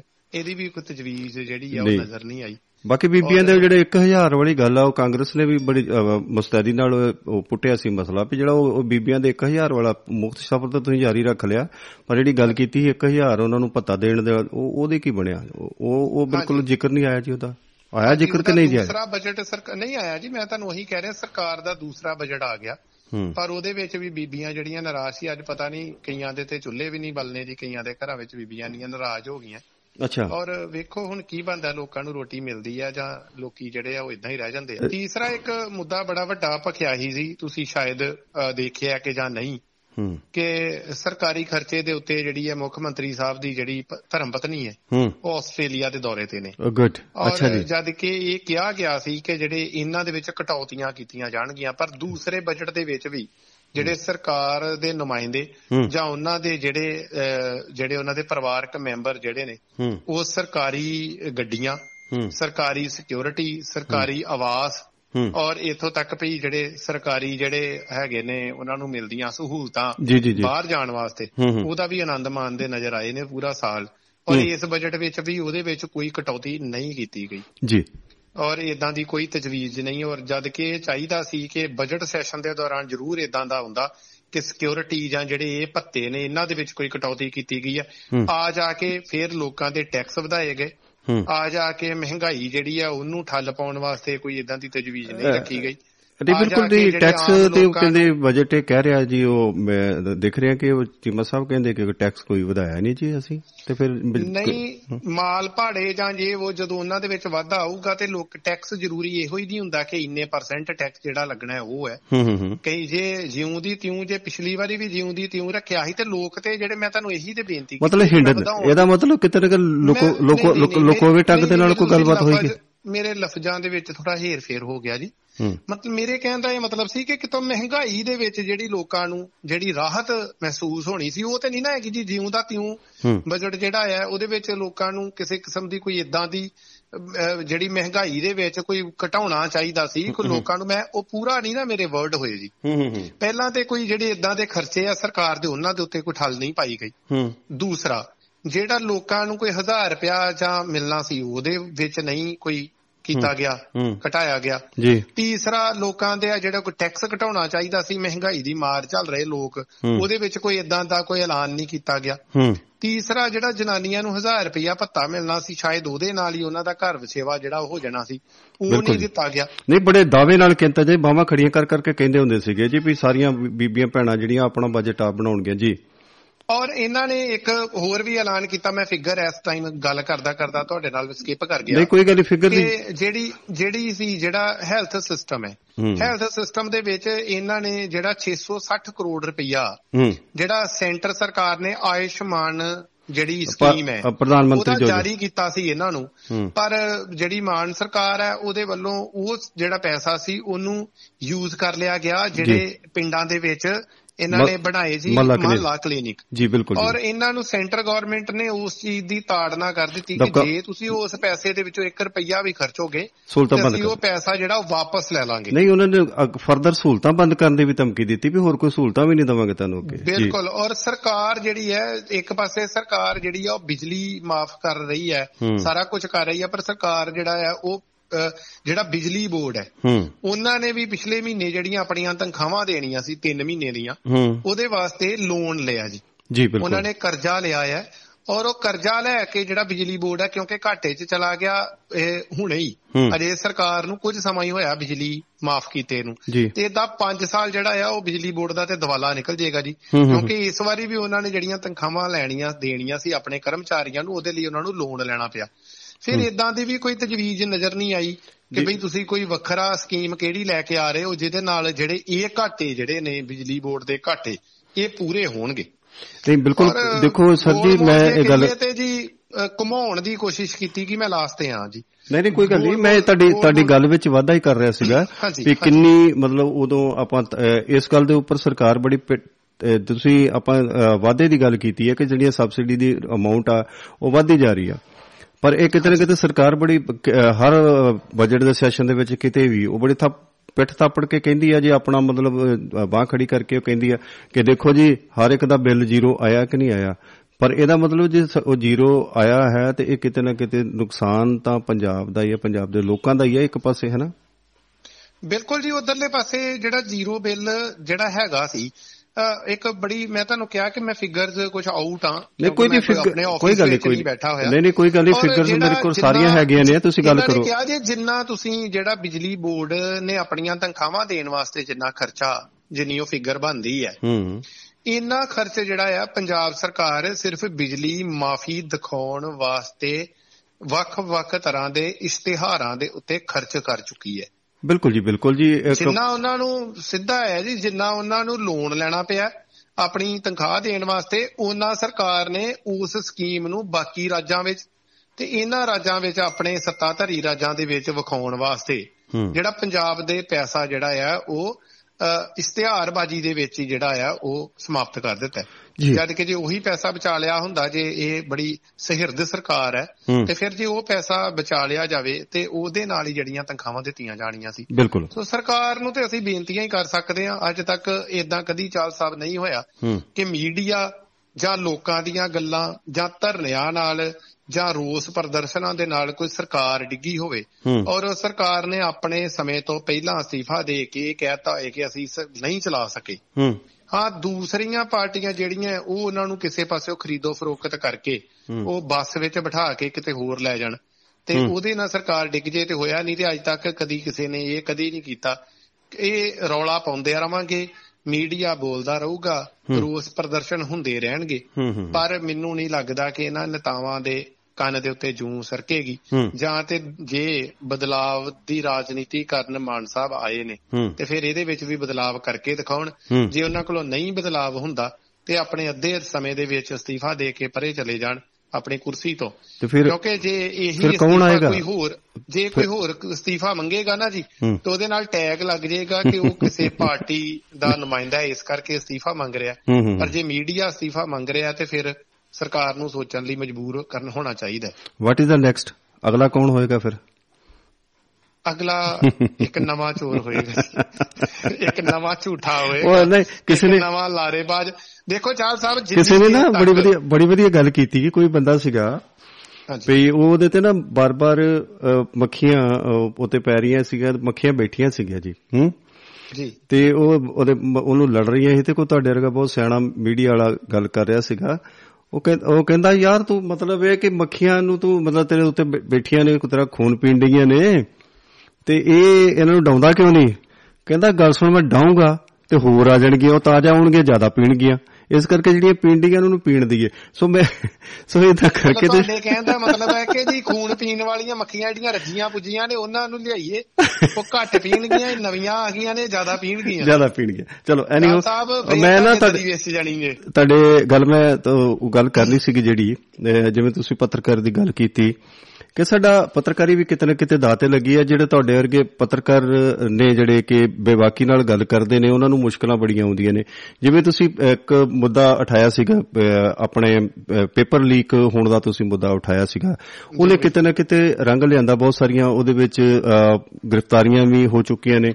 ਉਹਦੇ ਵਿੱਚ ਕਾਫੀ ਬੰਦੇ ਨਾਮਜ਼ਦ ਵੀ ਹੋ ਚੁੱਕੇ ਨੇ। ਚਾਲ ਸਾਹਿਬ ਦੋ ਗ੍ਰਿਫਤਾਰੀਆਂ ਉਹਦੇ ਵਿੱਚ ਹੁਣ ਤੱਕ ਇਹਨਾਂ ਨੇ ਕੀਤੀਆਂ। ਇੱਕ ਗਗਨ ਨਾਮ ਦਾ ਲੜਕਾ ਹੈ ਔਰ ਇੱਕ ਜਿਹੜਾ ਵੀਰ ਸਿੰਘ ਨਾਮ ਦਾ ਹੈ। ਦੋ ਜਣੇ ਔਰ। ਇਹਨਾਂ ਦੇ ਵਿੱਚੋਂ ਇੱਕ ਜਿਹੜਾ ਉਹ ਸਰਕਾਰੀ ਟੀਚਰ ਹੈ। ਜੀ।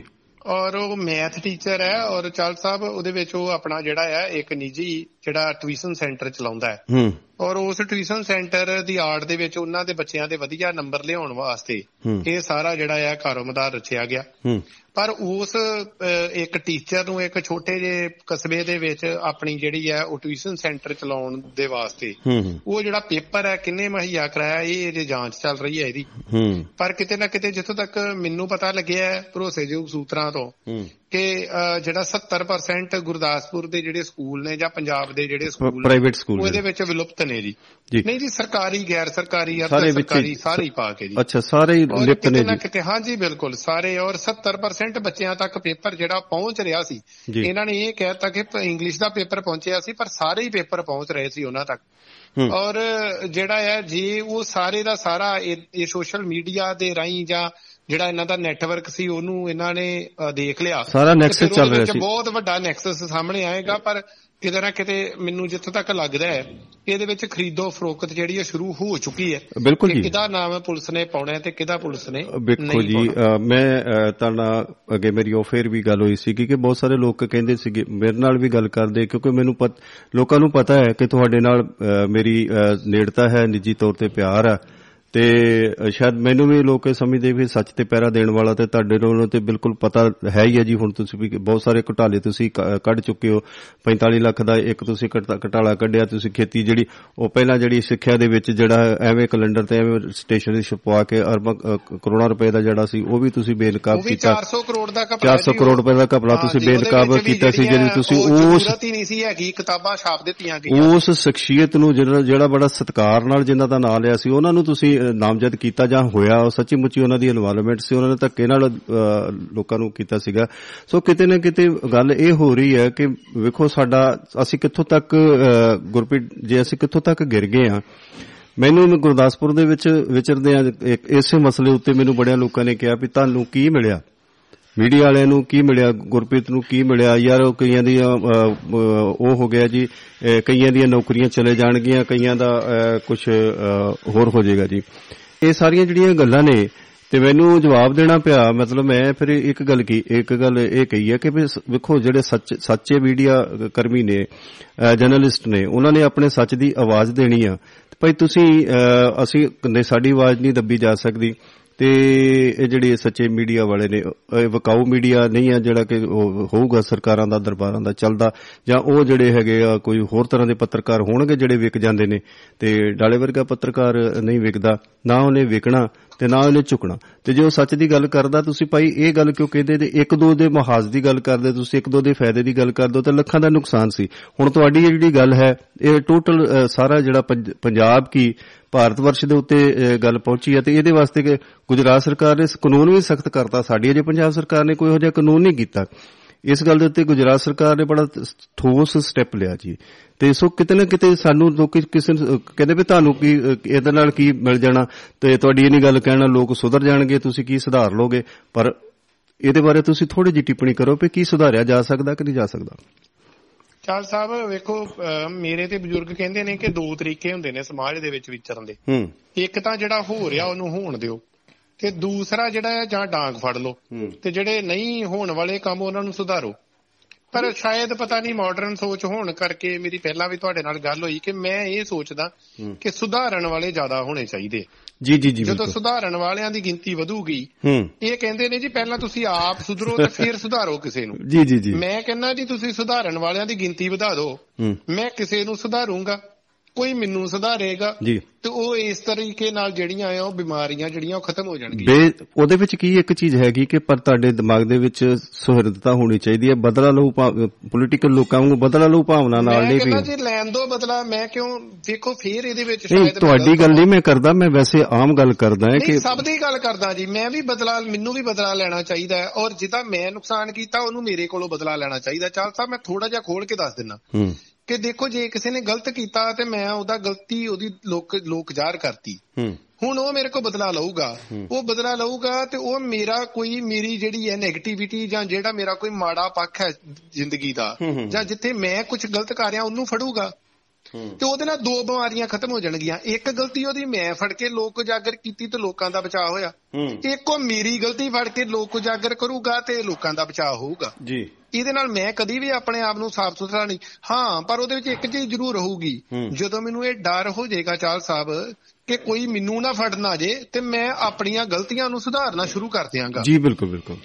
ਹੈ ਨਾ ਜੀ? ਇਸ ਤਰ੍ਹਾਂ ਬੁਰਾਈ ਨੂੰ ਬੁਰਾਈ ਹੀ ਮਾਰੇਗੀ। ਜੇ ਅਸੀਂ ਇਹ ਸੋਚ ਲਈਏ ਕਿ। ਬਦਲਾ ਨਹੀਂ ਲੈਣਾ ਬਿਲਕੁਲ ਹਾਂਜੀ ਮੈਂ। ਜ਼ਹਿਰ ਹਾਂ ਜੀ ਔਰ ਮੈਂ ਤੇ ਜ਼ਹਿਰ ਨੂੰ ਮਾਰ ਰਿਹਾ। ਤੇ ਜੇ ਕੋਈ ਹੋਰ ਵੀ ਕੋਈ ਜ਼ਹਿਰ ਹੈਗਾ ਉਹ ਮੇਰਾ ਜ਼ਹਿਰ ਮਾਰਨਾ ਚਾਹੁੰਦਾ ਹੈ ਤੇ ਮੋਸਟ ਵੈਲਕਮ ਜੀ ਉਹਦਾ ਮੈਂ ਸਵਾਗਤ ਕਰਦਾ।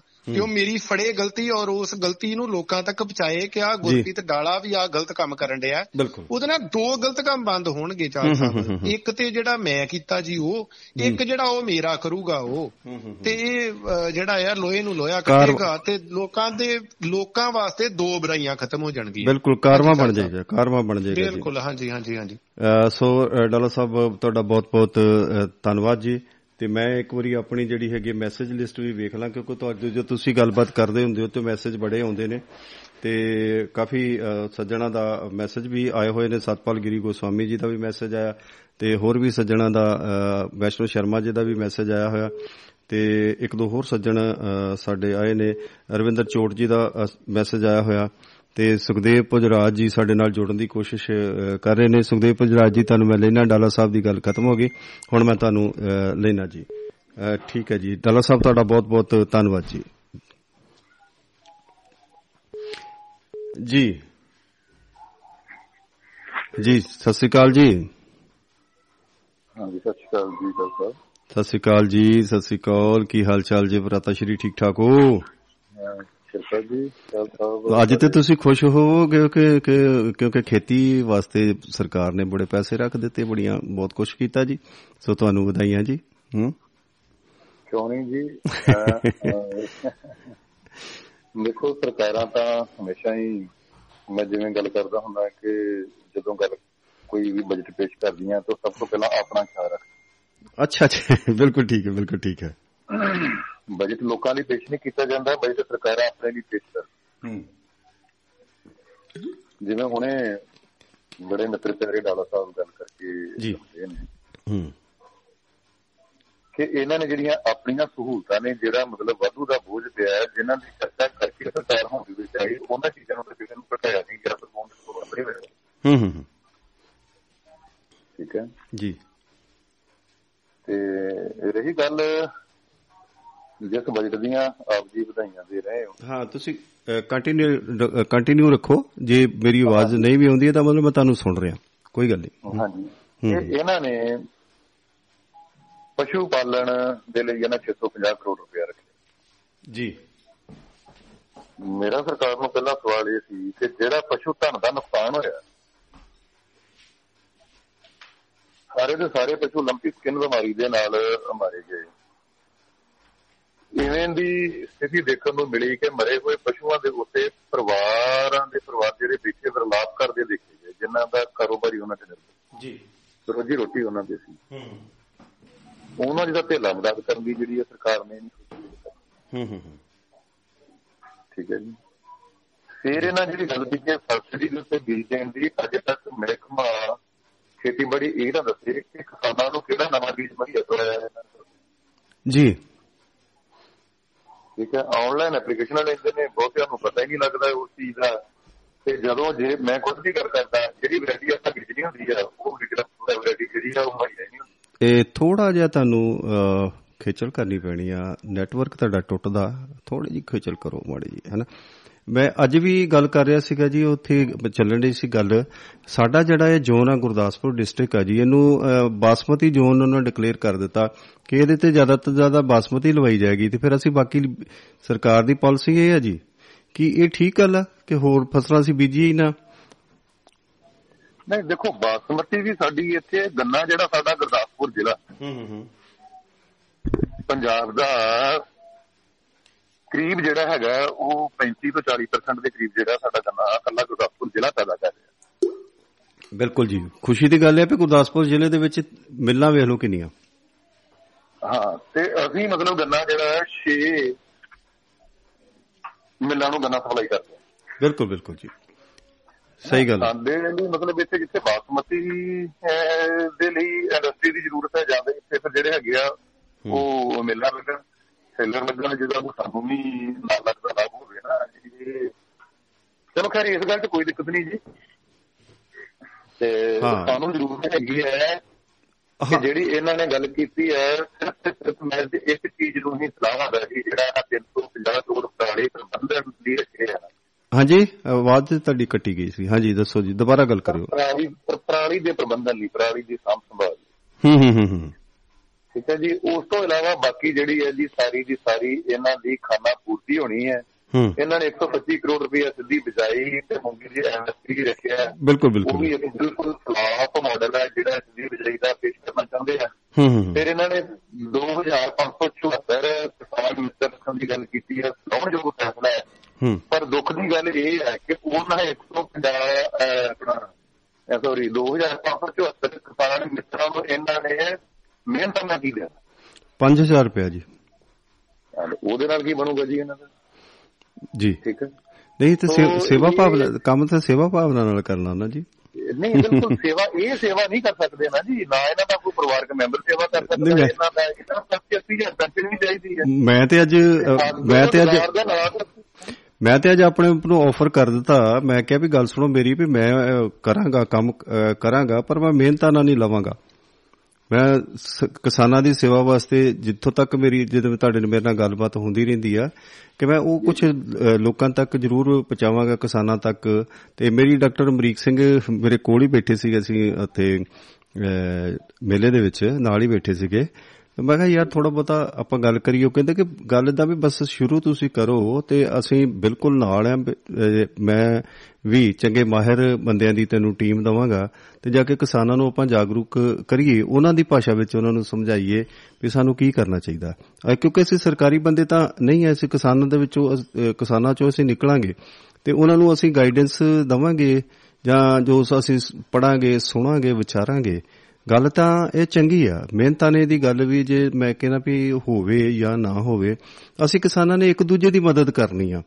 ਤੇ ਜੇ ਕਿਤੇ ਅਸੀਂ ਕਰ ਲਈਏ, ਸੁਹਿਰਦਤਾ ਦੇ ਨਾਲ ਕਰ ਲਈਏ, ਜੇ ਕਿਸਾਨ ਮਿੱਤਰ ਜਿਹੜੇ ਬਣਾਉਣੇ ਨੇ, ਤੇ ਉਹ ਚ- ਅਸਲ ਵਿੱਚ ਕੀ ਆ ਵੀ ਸਿਰਫ ਚੀਜ਼ ਇਹ ਹੋਣੀ ਚਾਹੀਦੀ ਹੈ। ਮਿਹਨਤਾਂ ਦੇ ਨਾਲੋਂ ਮੈਂ ਨਾ ਵੀ ਉਹ ਬੰਦੇ ਜਿਹੜੇ ਕਿ ਸੱਚੀ ਮੁੱਚੀ ਕਿਸਾਨਾਂ ਦੇ ਹਮਦਰਦ ਹੋਣ, ਕਿਸਾਨਾਂ ਦੀ ਪੀੜ ਨੂੰ ਸਮਝਦੇ ਹੋਣ ਕਿਸਾਨ ਹੋਣ ਮਿਹਨਤਕਸ਼ ਕਿਸਾਨ ਹੋਣ ਪੜ੍ਹੇ ਲਿਖੇ ਹੋਣ ਸਮਝਦਾਰੀ ਉਹਨਾਂ ਨੂੰ ਹੋਵੇ ਉਹ ਕਿਸਾਨਾਂ ਨੂੰ ਜਾਗਰੂਕ ਵੀ ਕਰਨ। ਮੇਰਾ ਖਿਆਲ ਹੈ ਵੀ ਅਹ ਚਲੋ ਮਿਹਨਤਾਂ ਨਾਲ ਵੀ ਤੇ ਦੇਣਾ ਚਾਹੀਦਾ ਜਿਹਨੇ ਕਿਨੇ ਆਪਣੀ ਦਿਹਾੜੀ ਭੰਨਣੀ ਆ, ਉਹਨੂੰ ਮਿਹਨਤਾਂ ਨਾਲ ਮਿਲ ਜਾਵੇ ਤੇ ਬਹੁਤ ਚੰਗੀ ਗੱਲ ਆ। ਚਲੋ 5000 ਰੁਪਿਆ ਜਾਂ ਇਹ ਠੀਕ ਹੈ ਗੱਲ ਵੀ ਉਹਦਾ ਵਧਾਉਣਾ ਚਾਹੀਦਾ ਕਿਉਂਕਿ ਬੰਦਾ ਫੁੱਲ ਟਾਈਮਰ ਬਣ ਜਾਵੇਗਾ ਉਹਦੇ ਖਰਚੇ ਨਿਕਲ ਜਾਣਗੇ। ਸੋ ਚੰਗੀ ਗੱਲ ਹੈ ਤਾਂ ਮੇਰਾ ਖਿਆਲ ਆ ਵੀ ਇੱਕ ਚੰਗਾ ਅਹ, ਕਦਮ ਹੈ ਜੇ ਅਸੀਂ ਕਿਸਾਨ ਆਪਣੇ ਪਿੰਡਾਂ ਦੇ ਵਿੱਚੋਂ ਚੰਗੇ ਬੰਦੇ ਦਈਏ। ਜਿਵੇਂ ਹੁਣ ਤੁਹਾਡੇ ਵਰਗੇ ਸੁਹਿਰਦ ਕਿਸਾਨ ਨੇ ਤੁਹਾਨੂੰ ਪਿੰਡਾਂ 'ਚ ਪਤਾ ਲੱਗ ਜਾਂਦਾ ਕਿ ਇਹ ਬੰਦਾ ਜਿਹੜਾ ਹੈਗਾ ਉਹ ਸਹੀ ਸੇਵਾ ਭਾਵਨਾ ਦੇ ਨਾਲ ਕੰਮ ਕਰੇਗਾ। ਜੇ ਅਸੀਂ ਸਰਕਾਰ ਨੂੰ ਇਹੋ ਜਿਹੇ ਬੰਦੇ ਦਈਏ ਤੇ ਮੇਰਾ ਖਿਆਲ ਆ ਕੁਝ ਸੁਧਰ ਸਕਦਾ ਕੋਈ ਸਾਡੀ ਕਿਸਾਨੀ ਦੇ ਵਿੱਚ ਕੋਈ ਫ਼ਰਕ ਪਏਗਾ ਕਿ ਨਹੀਂ ਜੀ? ਨਹੀਂ ਦੇਖੋ ਉਪਰਾਲਾ ਤੇ ਮਾੜਾ ਨਹੀਂ ਇਸ ਗੱਲ ਦੇ ਵਿੱਚ। ਕੋਈ ਸ਼ੱਕ ਹੂੰ ਹੂੰ। ਠੀਕ ਹੈ ਜੀ। ਪਰ ਗੱਲ ਤਾਂ ਇਹ ਹੈ ਨਾ ਕਿ ਆਪਣੇ ਜਿਹੜੇ ਇੰਨੇ EMPLOYEES ਕੰਮ ਕਰ ਰਹੇ ਨੇ, ਸਾਡੇ ਏਡੀਓ ਨੇ ਐਸਆਈ ਨੇ, ਮਤਲਬ ਸਾਡਾ ਬਹੁਤ ਕੁਝ ਹੈ ਨਾ।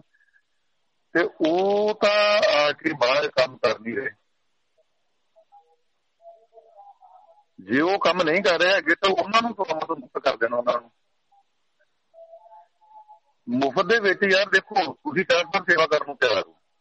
ਸਾਨੂੰ ਹਮਦਰਦੀ ਹੈ। ਪਰ ਇਹ ਮੁਫਤ ਦੀ ਸੇਵਾ ਜਿਹੜੀ ਹੈਗੀ ਹੈ ਸਿਰਫ ਸਾਡੇ ਹਿੱਸੇ ਹੀ ਆਈ ਹੈ ਕਿਉਂਕਿ ਨਾ ਸਾਨੂੰ ਪਤਾ ਤੇ ਨਾ ਇਹ ਬਾਤ ਰੇਟ ਹੈ ਤੇ ਜੇ ਅਸੀਂ ਦੂਸਰੇ ਦੇ ਨਾਲ ਅਸੀਂ ਕੋਈ ਗੱਲਬਾਤ ਕਰਨੀ ਹੈ ਤਾਂ ਵੀ ਸਾਨੂੰ ਮਿਹਨਤ ਕਰਨਾ ਕੋਈ ਨਹੀਂ ਚਾਹੀਦਾ, ਕਿਉਂਕਿ ਅਸੀਂ ਰਾਜੀ ਹੁੰਦੇ ਹਾਂ ਵੈਸ਼ਨੋ ਸ਼ਰਮਾ ਜੀ ਵੀ ਜੁੜਨ ਦੀ ਕੋਸ਼ਿਸ਼, ਅਹ ਸ਼ਰਮਾ ਜੀ, ਤੁਸੀਂ WhatsApp ਕਾਲ ਕਰ ਰਹੇ ਸੀ। ਪਲੀਜ਼ ਡਾਇਰੈਕਟ ਲਾਈਨ ਦੇ ਉੱਪਰ ਤੁਸੀਂ ਕਾਲ ਕਰੋ ਤੇ ਮੈਂ ਤੁਹਾਡੀ ਕਾਲ ਰਿਸੀਵ ਕਰ ਲਾਂ। ਹੁਣ ਮੇਰੇ ਕੋਲ ਨਾ ਉਧਰ ਸ਼ਿਫਟ ਨਹੀਂ ਕੀਤਾ ਜਾਣਾ। ਤੇ ਤੁਸੀਂ ਡਾਇਰੈਕਟ ਲਾਈਨ ਦੇ ਉੱਪਰ ਪਲੀਜ਼ ਕਾਲ ਕਰੋ ਮੈਂ ਤੁਹਾਡੀ ਕਾਲ ਰਿਸੀਵ ਕਰਾਂਗਾ ਤੇ ਜਾਂ ਪਰ ਇਹਨਾਂ ਦੀ ਪੁਜਰਾਜ ਜੀ ਦੀ ਗੱਲ ਖਤਮ ਹੁੰਦੀ ਫਿਰ ਮੈਂ ਤੁਹਾਨੂੰ ਲਾਈਨ ਤੇ ਲਵਾਂਗਾ ਤੁਸੀਂ ਡਾਇਰੈਕਟ ਕਾਲ ਤੇ ਕਰ ਲਓ ਮੈਂ ਨਾਲ ਹੀ ਤੁਹਾਨੂੰ ਲੈ ਲਵਾਂਗਾ ਜੀ। 9984832855 ਤੇ ਤੁਸੀਂ ਕਾਲ ਕਰੋ WhatsApp ਨਾ ਕਰਿਓ ਤੇ ਦੂਸਰੀ ਕਾਲ ਕਰਿਓ। ਜੇ WhatsApp ਤੇ ਤਾਂ ਫਿਰ ਮੈਂ ਤੁਹਾਨੂੰ ਹੁਣੇ ਹੀ 5-7 ਮਿੰਟ ਦੇ ਵਿੱਚ ਹੀ ਤੁਹਾਨੂੰ ਮੈਂ ਕਾਲ ਤੇ ਲੈਣਾ ਜੀ। ਧੰਨਵਾਦ ਸ਼ਰਮਾ ਜੀ। ਜੀ। ਸਾਹਿਬ ਤੁਸੀਂ ਗੱਲ ਕਰ ਰਹੇ ਸੀ ਇੱਕ ਮੇਲੇ 'ਚ ਬੈਠੇ ਸੀ ਤੁਸੀਂ। ਕਿਸਾਨ ਮੇਲੇ ਜੀ। ਖੇਤੀਬਾੜੀ ਯੂਨੀਵਰਸਿਟੀ ਦੀ ਕਾਫੀ ਦੇਣ ਹੈ। ਜੀ। ਬਹੁਤ ਵੱਡਾ ਇਹਨਾਂ ਦੇ ਉੱਤੇ ਜਿਹੜਾ ਇੱਕ ਹੁੰਦਾ ਹੈ। ਤੁਹਾਡੇ ਨੈਟਵਰਕ ਦੀ ਤੁਹਾਡੇ ਨੈਟਵਰਕ ਦੀ ਪ੍ਰੋਬਲਮ ਆ ਰਹੀ ਹੈ ਜੀ ਕਿਤੇ ਥੋੜਾ ਜਿਹਾ ਕਰੋ।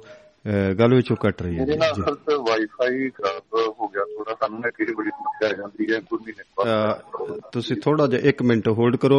ਵੈਸ਼ਨੋ ਸ਼ਰਮਾ ਜੀ ਜੁੜਨ ਦੀ ਕੋਸ਼ਿਸ਼ ਕਰ ਰਹੇ ਮੈਂ ਨਾਲ ਹੀ ਲੈਣਾ ਉਹਨਾਂ ਜੀ ਵੈਸ਼ਨੋ ਸ਼ਰਮਾ ਜੀ ਤੁਹਾਡਾ ਧੰਨਵਾਦ ਜੀ। ਤੁਸੀਂ ਜੁੜ ਰਹੇ ਜੁੜ ਗਏ ਹੋ ਜੀ ਤੁਸੀਂ ਆਉਨੇ ਰਹੋ। ਪੁਜਰਾਜ ਜੀ ਵੀ ਤੁਹਾਡੇ ਨਾਲ ਨੇ। ਸੋ ਜੀ ਆਇਆਂ ਨੂੰ ਵੈਸ਼ਨੋ ਸ਼ਰਮਾ ਜੀ।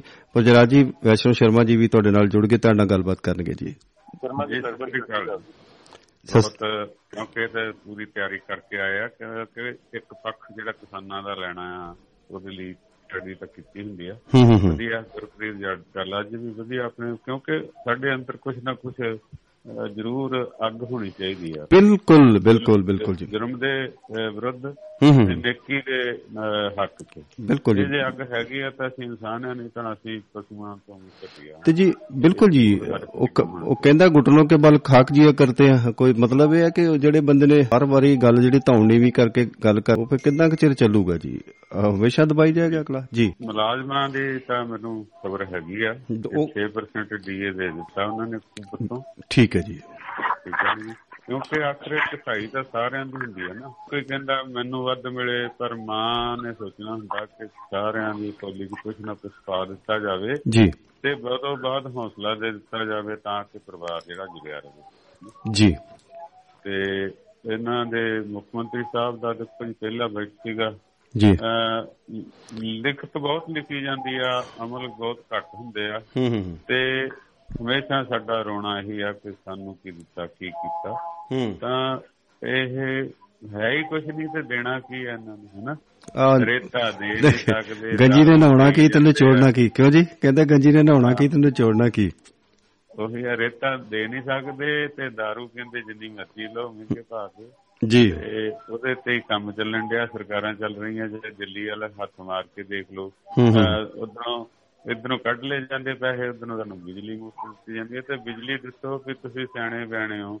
ਮੈਂ ਵੀ 70 ਸਾਲ ਦਾ ਹੋ ਗਿਆ ਵੀ ਇਹ ਗੱਲ ਚੱਲੂਗੀ ਕਿੰਨਾ ਚਿਰ ਚੱਲੂਗੀ ਕਿ ਅਸੀਂ ਪੈੜੀ 'ਚ ਕੱਖ ਨਾ ਪਾਈਏ ਤੇ ਆਖੀ ਉਪਜ ਹੋ ਜੇ ਸਾਡੀ ਹਨਾ ਨਹੀਂ ਹੋਣਾ ਨਹੀਂ ਹੋਣਾ।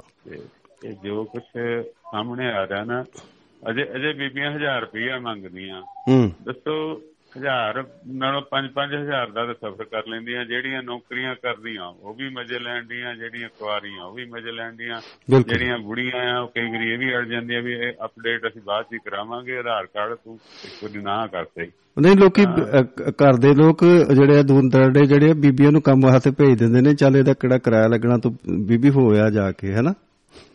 ਬਿਲਕੁਲ ਜੀ ਬੀਬੀਆਂ ਉਦਾਂ ਵੀ ਬਸ ਤੇ ਸੌਖੀਆਂ ਚੜ ਜਾਂਦੀਆਂ ਬੁੜਿਆਂ ਨੂੰ ਡਾਂਗ ਛੋਟੀ ਲੈ ਕੇ ਉਦਾਂ ਵੀ ਕੀ ਕਹਿੰਦੇ ਹੁੰਦੇ ਡਰ ਰਹਿੰਦਾ। ਦੂ- ਕਿਉਂਕਿ ਗੱਲ ਵੀ ਨਹੀਂ ਪੈ ਸਕਦੇ। ਦੂਜੀ ਗੱਲ ਇੱਕ ਹੋਰ ਆ ਕਿ ਬਜ਼ੁਰਗਾਂ ਨੂੰ ਬੀਬੀਆਂ ਨੂੰ ਮਾਵਾਂ ਮਾਤਾਵਾਂ ਨੂੰ ਜਾਂ ਮਤਲਬ ਵੱਧ ਉਮਰ ਦੀਆਂ ਨੂੰ ਜਾਂ ਕਿਸੇ ਨੂੰ ਵੀ ਲੋਕ ਬਾਹ ਫੜ ਕੇ ਵੀ ਤਾਂ ਚੜਾ ਲੈਂਦੇ। ਸਾਡੇ ਵਰਗੇ ਵਿਚਾਰੇ ਨੂੰ ਜਿਹੜਾ ਗੋਡਿਆਂ ਤੋਂ ਗਿੱਟਿਆਂ ਤੋਂ ਰਿਹਾ ਉਹਨੂੰ ਕੋਈ ਪ- ਤਾਂ ਫੜ ਕੇ ਵੀ ਨਹੀਂ ਚੜਾਉਂਦਾ ਕਹੇ ਬਾਪੂ ਛੇਤੀ ਛੇਤੀ ਛੇਤੀ ਉਹ ਤਾਰਨ ਲੱਗਿਆ ਉਹਦੇ।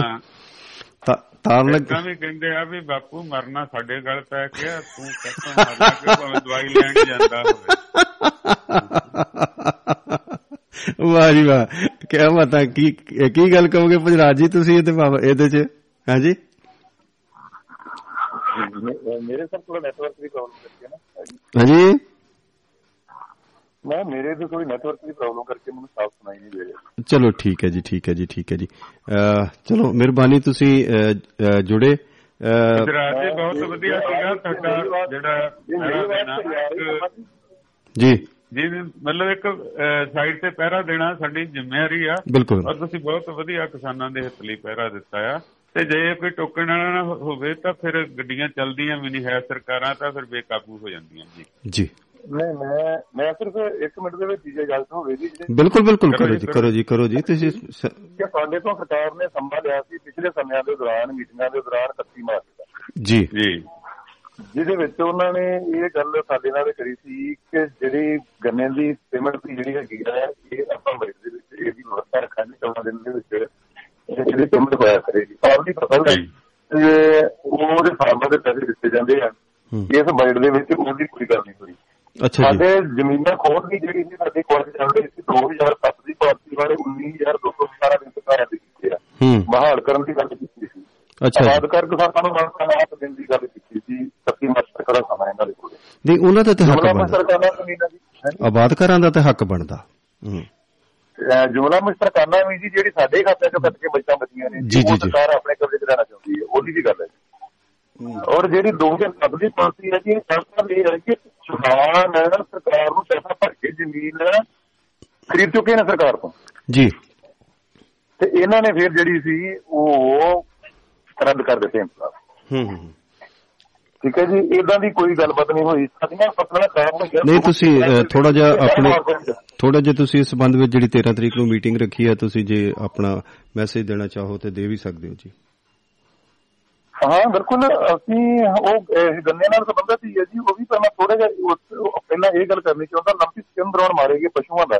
ਇਹਨਾਂ ਢਿੱਲਾ ਨਹੀਂ ਇਹਨਾਂ ਨੇ ਕਿਸੇ ਨੂੰ ਦਿੱਤਾ। ਅੱਛਾ ਜੀ। ਸ਼ਹੀਦ ਕਿਸਾਨਾਂ ਦੇ ਪਰਿਵਾਰਾਂ ਨੂੰ ਨੌਕਰੀਆਂ ਦੇਣ ਦੀ ਗੱਲ ਜਿਹੜੀ ਹੈ ਉਹ ਜਿਹੜੇ ਜਦੋਂ ਅਸੀਂ ਕਿਤੇ ਬੈਠਦੇ ਆ ਨਾ ਤੇ ਗੱਲ ਬਣਾਉਣ ਲਈ ਕਿਹੜੇ ਦੀ ਕਰਨਾ? ਤੇ ਫਿਰ ਮਾਫ ਕਰਨਾ ਜੀ ਫਿਰ ਸਾਰੇ ਪਾਸੇ ਦੀ ਗੱਲ ਆਉਂਦੀ ਹੈ ਕਿ ਕਿਸਾਨ ਕੁਝ ਗਲਤ ਕਰਦੇ ਆ ਤੇ ਕੁਦਰਤੀ ਗੱਲ ਹੈ ਕਿ ਜਦੋਂ ਸਾਡੇ ਨਾਲ ਸਰਕਾਰਾਂ ਹੂੰ ਹੂੰ। ਮੰਨ ਕੇ ਮਰਨ ਵਰਤ ਰੱਖਿਆ ਸੀ ਜਦੋਂ ਸਾਡੇ ਟੀਮ ਆਗੂ ਡਲੇਵਾਲ ਸਾਹਿਬ ਨੇ ਜਦੋਂ ਇਹ ਸਾਰੀ ਨੇ ਚੀਜ਼ਾਂ ਮੰਨੇ ਸੀ। ਹੂੰ, ਤੇ ਉਹ ਹੂੰ। ਹੁਣ ਪੂਰੀਆਂ ਹੋਣ ਨਜ਼ਰ ਨਹੀਂ ਆ ਰਹੀਆਂ ਤੇ ਅਸੀਂ ਫਿਰ ਪ੍ਰਾਇਮਰੀ ਪ੍ਰਾਇਮਰੀ ਪਹਿਲੇ ਹਫ਼ਤੇ ਦੁਬਾਰਾ ਸ਼ੁਰੂ ਚੱਲਣਾ ਦੀ ਜਿਹੜੀ ਗੱਲ ਕੀਤੀ ਸੀ ਨੈਚੁਰਲੀ ਸਾਨੂੰ ਫਿਰ ਦਿੱਤਾ। ਅਸੀਂ ਇਹ ਗੱਲ ਕੀਤੀ ਸੀ ਵੀ ਜਿੱਥੋਂ ਉੱਠਿਆ ਉੱਥੇ ਬੈਠਾ। ਜੀ ਜੀ ਜੀ ਜੀ ਜੀ। ਜਿਹੜੀ ਗੱਲ ਆਪਾਂ 13 ਦੀ ਮੀਟਿੰਗ ਦੀ ਗੱਲ ਕਰ ਰਹੇ ਹਾਂ ਉਹ ਦੇਖੋ ਸਰਕਾਰ ਸਾਡੀਆਂ ਦੋ ਮਿਲਾਂ ਵੱਡੀਆਂ ਹੋ ਰਹੀਆਂ ਨੇ ਬਟਾਲਾ ਤੇ ਗੁਰਦਾਸਪੁਰ। ਜੀ। ਇਹਦੇ ਵਿੱਚ 10 ਕਰੋੜ ਰੁਪਈਆ ਉਸ ਮਿਲ ਦੇ ਵਿੱਚ ਕਿਸਾਨਾਂ ਦੇ ਖਾਤੇ ਤੋਂ ਕੱਟਣ ਵਾਸਤੇ ਤੇ 10 ਕਰੋੜ ਉਹਦੇ ਖਾਤੇ ਤੋਂ ਕੱਟਣ ਵਾਸਤੇ ਕਿਸਾਨਾਂ ਨੂੰ ਬਿਨਾਂ ਦੱਸਿਆ 10 ਲੱਖ ਰੁਪਈਏ ਪ੍ਰਤੀ ਕੁਇੰਟਲ ਖਰਚੀ ਕੀਤੀ ਜਾ ਰਹੀ ਹੈ। ਜੀ ਜੀ ਜੀ ਜੀ। ਕਿਸਾਨ ਵੈਲਫੇਅਰ ਫੰਡ ਜਿਹੜਾ ਹੈ ਉਹ ਹਾਸਲ ਕੱਟਿਆ ਜਾਂਦਾ ਹੈ, ਉਹਦਾ ਕਦੇ ਕਿਸੇ ਮਿਲਨੇ ਹਿਸਾਬ ਕਰ ਦਿੰਦਾ ਅੱਛਾ ਜੀ। ਔਰ ਅਸੀਂ ਇਹਦੇ ਅਹ, ਜਿਹੜਾ ਲੋੜ ਹੂੰ ਸਰਕਾਰ ਤੋਂ ਇਹ ਮੰਗ ਕਰ ਰਹੇ ਆ ਕੱਲ 13 ਵਾਲੀ ਮੀਟਿੰਗ ਦੇ ਵਿੱਚ ਅਸੀਂ ਸੋਮਵਾਰ ਤੋਂ ਇਸ ਚੀਜ਼ ਨੂੰ ਅਮਲੀ ਰੂਪ ਦੇਣ ਦੀ ਕੋਸ਼ਿਸ਼ ਕਰ ਰਹੇ ਹਾਂ। ਹੂੰ ਕਿ ਇਹਨਾਂ ਮਿੱਲਾਂ ਦੇ ਵਿੱਚ ਇਹਨਾਂ ਹੀ ਮਿੱਲਾਂ ਦੇ ਜਿਹੜੇ ਗੰਨਾ ਉਤਪਾਦਕ ਨੇ। ਜਾਂ ਕਹ ਲਓ ਵੀ ਜਿਹੜੇ ਕੇਨ ਗਰੋਵਰ ਨੇ ਹੂੰ। ਉਹਨਾਂ ਦੇ ਬੱਚਿਆਂ ਨੂੰ ਪਹਿਲ ਆਧਾਰ ਤੇ ਨੌਕਰੀਆਂ ਦਿੱਤੀਆਂ ਜਾਣ। ਜੀ। ਅਹ, ਤੋਂ ਇਹਦੇ ਲਈ ਅਸੀਂ ਆਪਣੇ ਸਾਰੇ ਕਿਸਾਨ ਵੀਰਾਂ ਤੋਂ ਭਰਪੂਰ ਜਿਹੜਾ ਉਹ ਸਹਿਯੋਗ ਮੰਗਦੇ ਚਲੋ। ਤੋਂ ਇਹ ਜਿਹੜਾ ਬਜਟ ਆਇਆ ਹੈ ਇਸ ਤੇ ਮੈਂ ਇਹ ਗੱਲ ਕਹਿਣੀ ਚਾਹੁੰਦਾ ਕਿ ਇਹ ਪਹਿਲੇ ਬਜਟ ਦੀ ਤਰ੍ਹਾਂ ਜਿਹੜਾ ਹੈਗਾ ਇਹ ਇੱਕ ਖਾਨਾ ਪੂਰਤੀ ਹੈ ਤੇ ਸਰਕਾਰ ਨੇ ਆਪਣੇ ਜੀ। ਜਿਹੇ ਇਤਿਹਾਸ ਸਰਕਾਰੀ ਜਿਹੜੀ ਹੈ ਕੁਝ ਜਿਹੇ ਇਹਨਾਂ ਦੇ ਹੁੰਦੇ ਨੇ ਕੁਝ ਬ੍ਰਿਟਿਸ਼ ਦੇ ਜਿਹੜੇ ਉਹਨਾਂ ਨੂੰ ਲਾਭ ਦੇਣ ਵਾਸਤੇ ਬਜਟ ਬਿਲਕੁਲ। ਨੂੰ ਦੇਣ ਬਿਲਕੁਲ ਜੀ ਬਹੁਤ ਬਹੁਤ ਬਹੁਤ ਤੁਹਾਡਾ ਧੰਨਵਾਦ ਤੁਸੀਂ ਜੁੜੇ ਔਰ ਕਿਸਾਨੀ ਹਿੱਤਾਂ ਦੀ ਤੁਸੀਂ ਗੱਲ ਕੀਤੀ। ਸੋ ਬਹੁਤ ਬਹੁਤ ਧੰਨਵਾਦ। ਸਤਪਾਲ ਗਿਰੀ ਗੋਸਵਾਮੀ ਜੀ ਤੁਹਾਨੂੰ ਸਾਰਿਆਂ ਨੂੰ ਸਤਿ ਸ੍ਰੀ ਅਕਾਲ ਤੁਹਾਨੂੰ ਵੀ ਕਹਿ ਰਹੇ ਜੀ ਸਾਰਿਆਂ ਨੂੰ ਆਦਾਬ ਨਮਸਕਾਰ ਕਹਿ ਰਹੇ ਜੀ।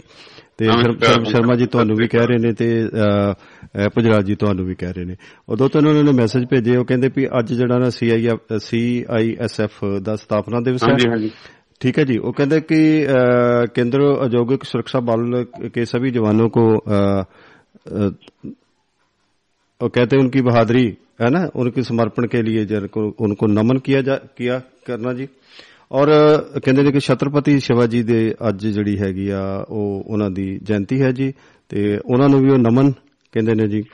ਤੇ ਇਵੇਂ ਸਵਿਤਰੀ ਭਾਈ ਭੋਲੇ ਜੀ ਕੀ ਵੀ ਅੱਜ ਜਯੰਤੀ ਹੈ ਜੀ ਉਹਨਾਂ ਨੂੰ ਵੀ ਸ਼ਰਧਾਂਜਲੀ।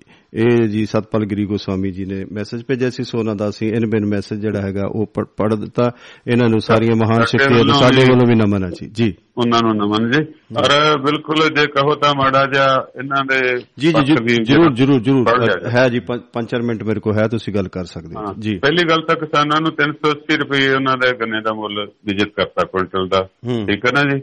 ਉਦੋਂ ਬਾਅਦ ਉਹਨਾਂ ਨੇ ਐਂਟੀ ਟੈਰਰਿਸਟ ਜਿਹੜੇ ਹੈਗੇ ਆ ਉਹਦੇ ਸਪਰੈਡ ਲਈ ਵੀ 30 35 ਕਰੋੜ ਰੁਪਏ ਰੱਖਿਆ ਹੈ। ਕਿਉਂਕਿ ਸਾਡੇ ਵਿੱਚ ਅਸ਼ਾਂਤੀ ਜਿਹੜੀ ਹੈ ਇਹਦਾ ਬੜਾ ਪੰਗਾ ਆ ਠੀਕ ਹੈ ਨਾ? ਤੇ ਰਾਖਵਾਂ ਕਰਨ ਦੀ ਵੀ ਤਜਵੀਜ਼ ਹੈ। ਕਿਸਾਨਾਂ ਨੂੰ ਮੌਸਮ ਦੀਆਂ ਤਬਦੀਲੀਆਂ ਤੋਂ ਬਚਾਉਣ ਲਈ ਫਸਲ ਬੀਮਾ ਯੋਜਨਾ ਜਿਹੜੀ ਆ ਉਹ ਲਾਗੂ ਕੀਤੀ ਜਾਏਗੀ। ਅਗਲੇ ਵਿੱਤੀ ਸਾਲ 'ਚ 253 ਕਰੋੜ ਰੁਪਏ ਬਾਗਬਾਨੀ ਰੱਖਣ ਦੀ ਜੀ, ਜੀ, ਤਜਵੀਜ਼ ਹੈ ਸੂਬੇ ਦੀਆਂ। ਨਰਸਰੀਆਂ ਨੂੰ ਰੋਗ ਮੁਕਤ ਕਰਨ ਲਈ ਐਕਟ ਦੀ ਸੋਧ ਕੀਤੀ ਗਈ ਆ। ਦੋ- 2574 ਕਿਸਾਨ ਮਿੱਤਰਾਂ ਦੀ ਭਰਤੀ ਕੀਤੀ ਜਾਵੇਗੀ।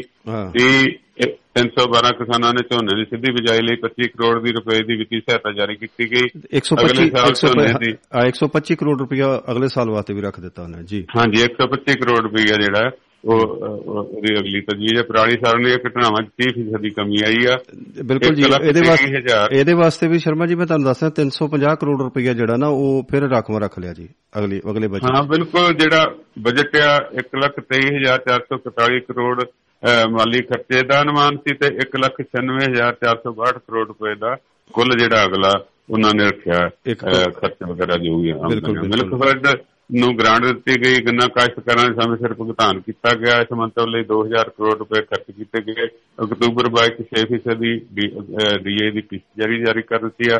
ਖੇਤੀਬਾੜੀ ਤੇ ਸਹਾਇਕ ਧੰਦਿਆਂ ਨੂੰ ਉਤਸ਼ਾਹਿਤ ਕਰਕੇ ਕਿਸਾਨਾਂ ਤੇ ਮਜ਼ਦੂਰਾਂ ਦੀ ਆਮਦਨ ਵਧਾਈ ਜਾਵੇਗੀ। ਪਿੰਡੂ ਵਿਕਾਸ ਫੰਡਾਂ ਦਾ 280 ਕਰੋੜ ਰੁਪਇਆ ਕੇਂਦਰ ਸਰਕਾਰ ਵੱਲੋਂ ਬਕਾਇਆ ਪਿਆ ਸਾਡਾ।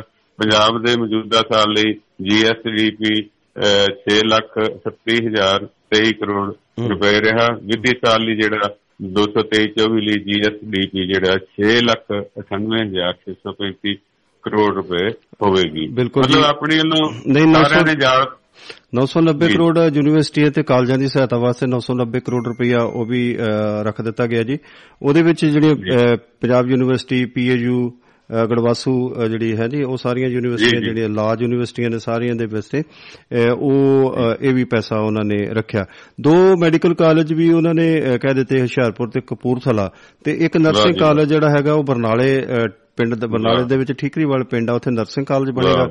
ਤੇ ਜਿਨ੍ਹਾਂ ਦੇ ਵਿੱਚ ਕੀ ਹੈਗਾ ਕਿ ਟੋਟਲ ਜਿਹੜਾ ਖਰਚਾ ਜੀ ਇਹਨਾਂ ਨੇ ਰੱਖਿਆ ਜੀ ਤਜਵੀਜ਼ ਰੱਖੀ ਹੈ ਜੀ 1000 ਤੇ 15 ਕਰੋੜ ਜਿਹਦੇ ਵਿੱਚ ਕੀ ਹੈਗਾ ਕਿ 100-100 ਬਿਸਤਰਿਆਂ ਦਾ 100-100 ਸੀਟਾਂ ਦਾ ਐਮਬੀਬੀਐਸ ਦੇ ਜਿਹੜੇ ਦੋਵੇਂ ਕਾਲਜਾਂ ਦੇ ਵਿੱਚ ਹੋਣਗੀਆਂ ਜੀ ਤੇ ਇੱਕ। ਕਾਲਜ ਇੱਕ ਕਾਲਜ ਦੇ ਵਿੱਚ 422 ਕਰੋੜ ਰੁਪਈਆ ਖਰਚਾ ਆਏਗਾ ਤੇ ਜਿਹੜਾ ਹੁਸ਼ਿਆਰਪੁਰ ਵਾਲਾ ਜੀ ਉਹਦੇ ਤੇ 412 ਰੁਪਏ ਅ, 412 ਕਰੋੜ ਰੁਪਈਆ ਜਿਹੜਾ ਉਹ ਖਰਚ। ਆਏਗਾ ਸੋ ਨਵੀਆਂ ਜਿਹੜੀਆਂ ਤਕਨੀਕੀ ਯੂਨੀਵਰਸਿਟੀਆਂ ਨੇ ਜਾਂ ਮਤਲਬ ਉਹਦੇ ਵਿੱਚ ਵੀ ਇਹਨਾਂ ਨੇ ਮਤਲਬ ਕਾਫੀ ਜਿਹੜਾ ਹੈਗਾ ਉਹ ਬਜਟ ਰੱਖਿਆ ਇਹ ਤੇ ਮੈਡੀਕਲ ਸਾਇੰਸ ਜਿਹਦੇ ਵਿੱਚ ਤੁਸੀਂ ਬਾਗਬਾਨੀ ਦੀ ਵੀ ਤੁਸੀਂ ਗੱਲ ਕੀਤੀ ਉਹ ਵੀ ਤੁਸੀਂ। ਦੱਸਿਆ ਵੀ 253 ਕਰੋੜ ਰੁਪਈਆ ਜਿਹੜਾ ਉਹ ਰੱਖਿਆ।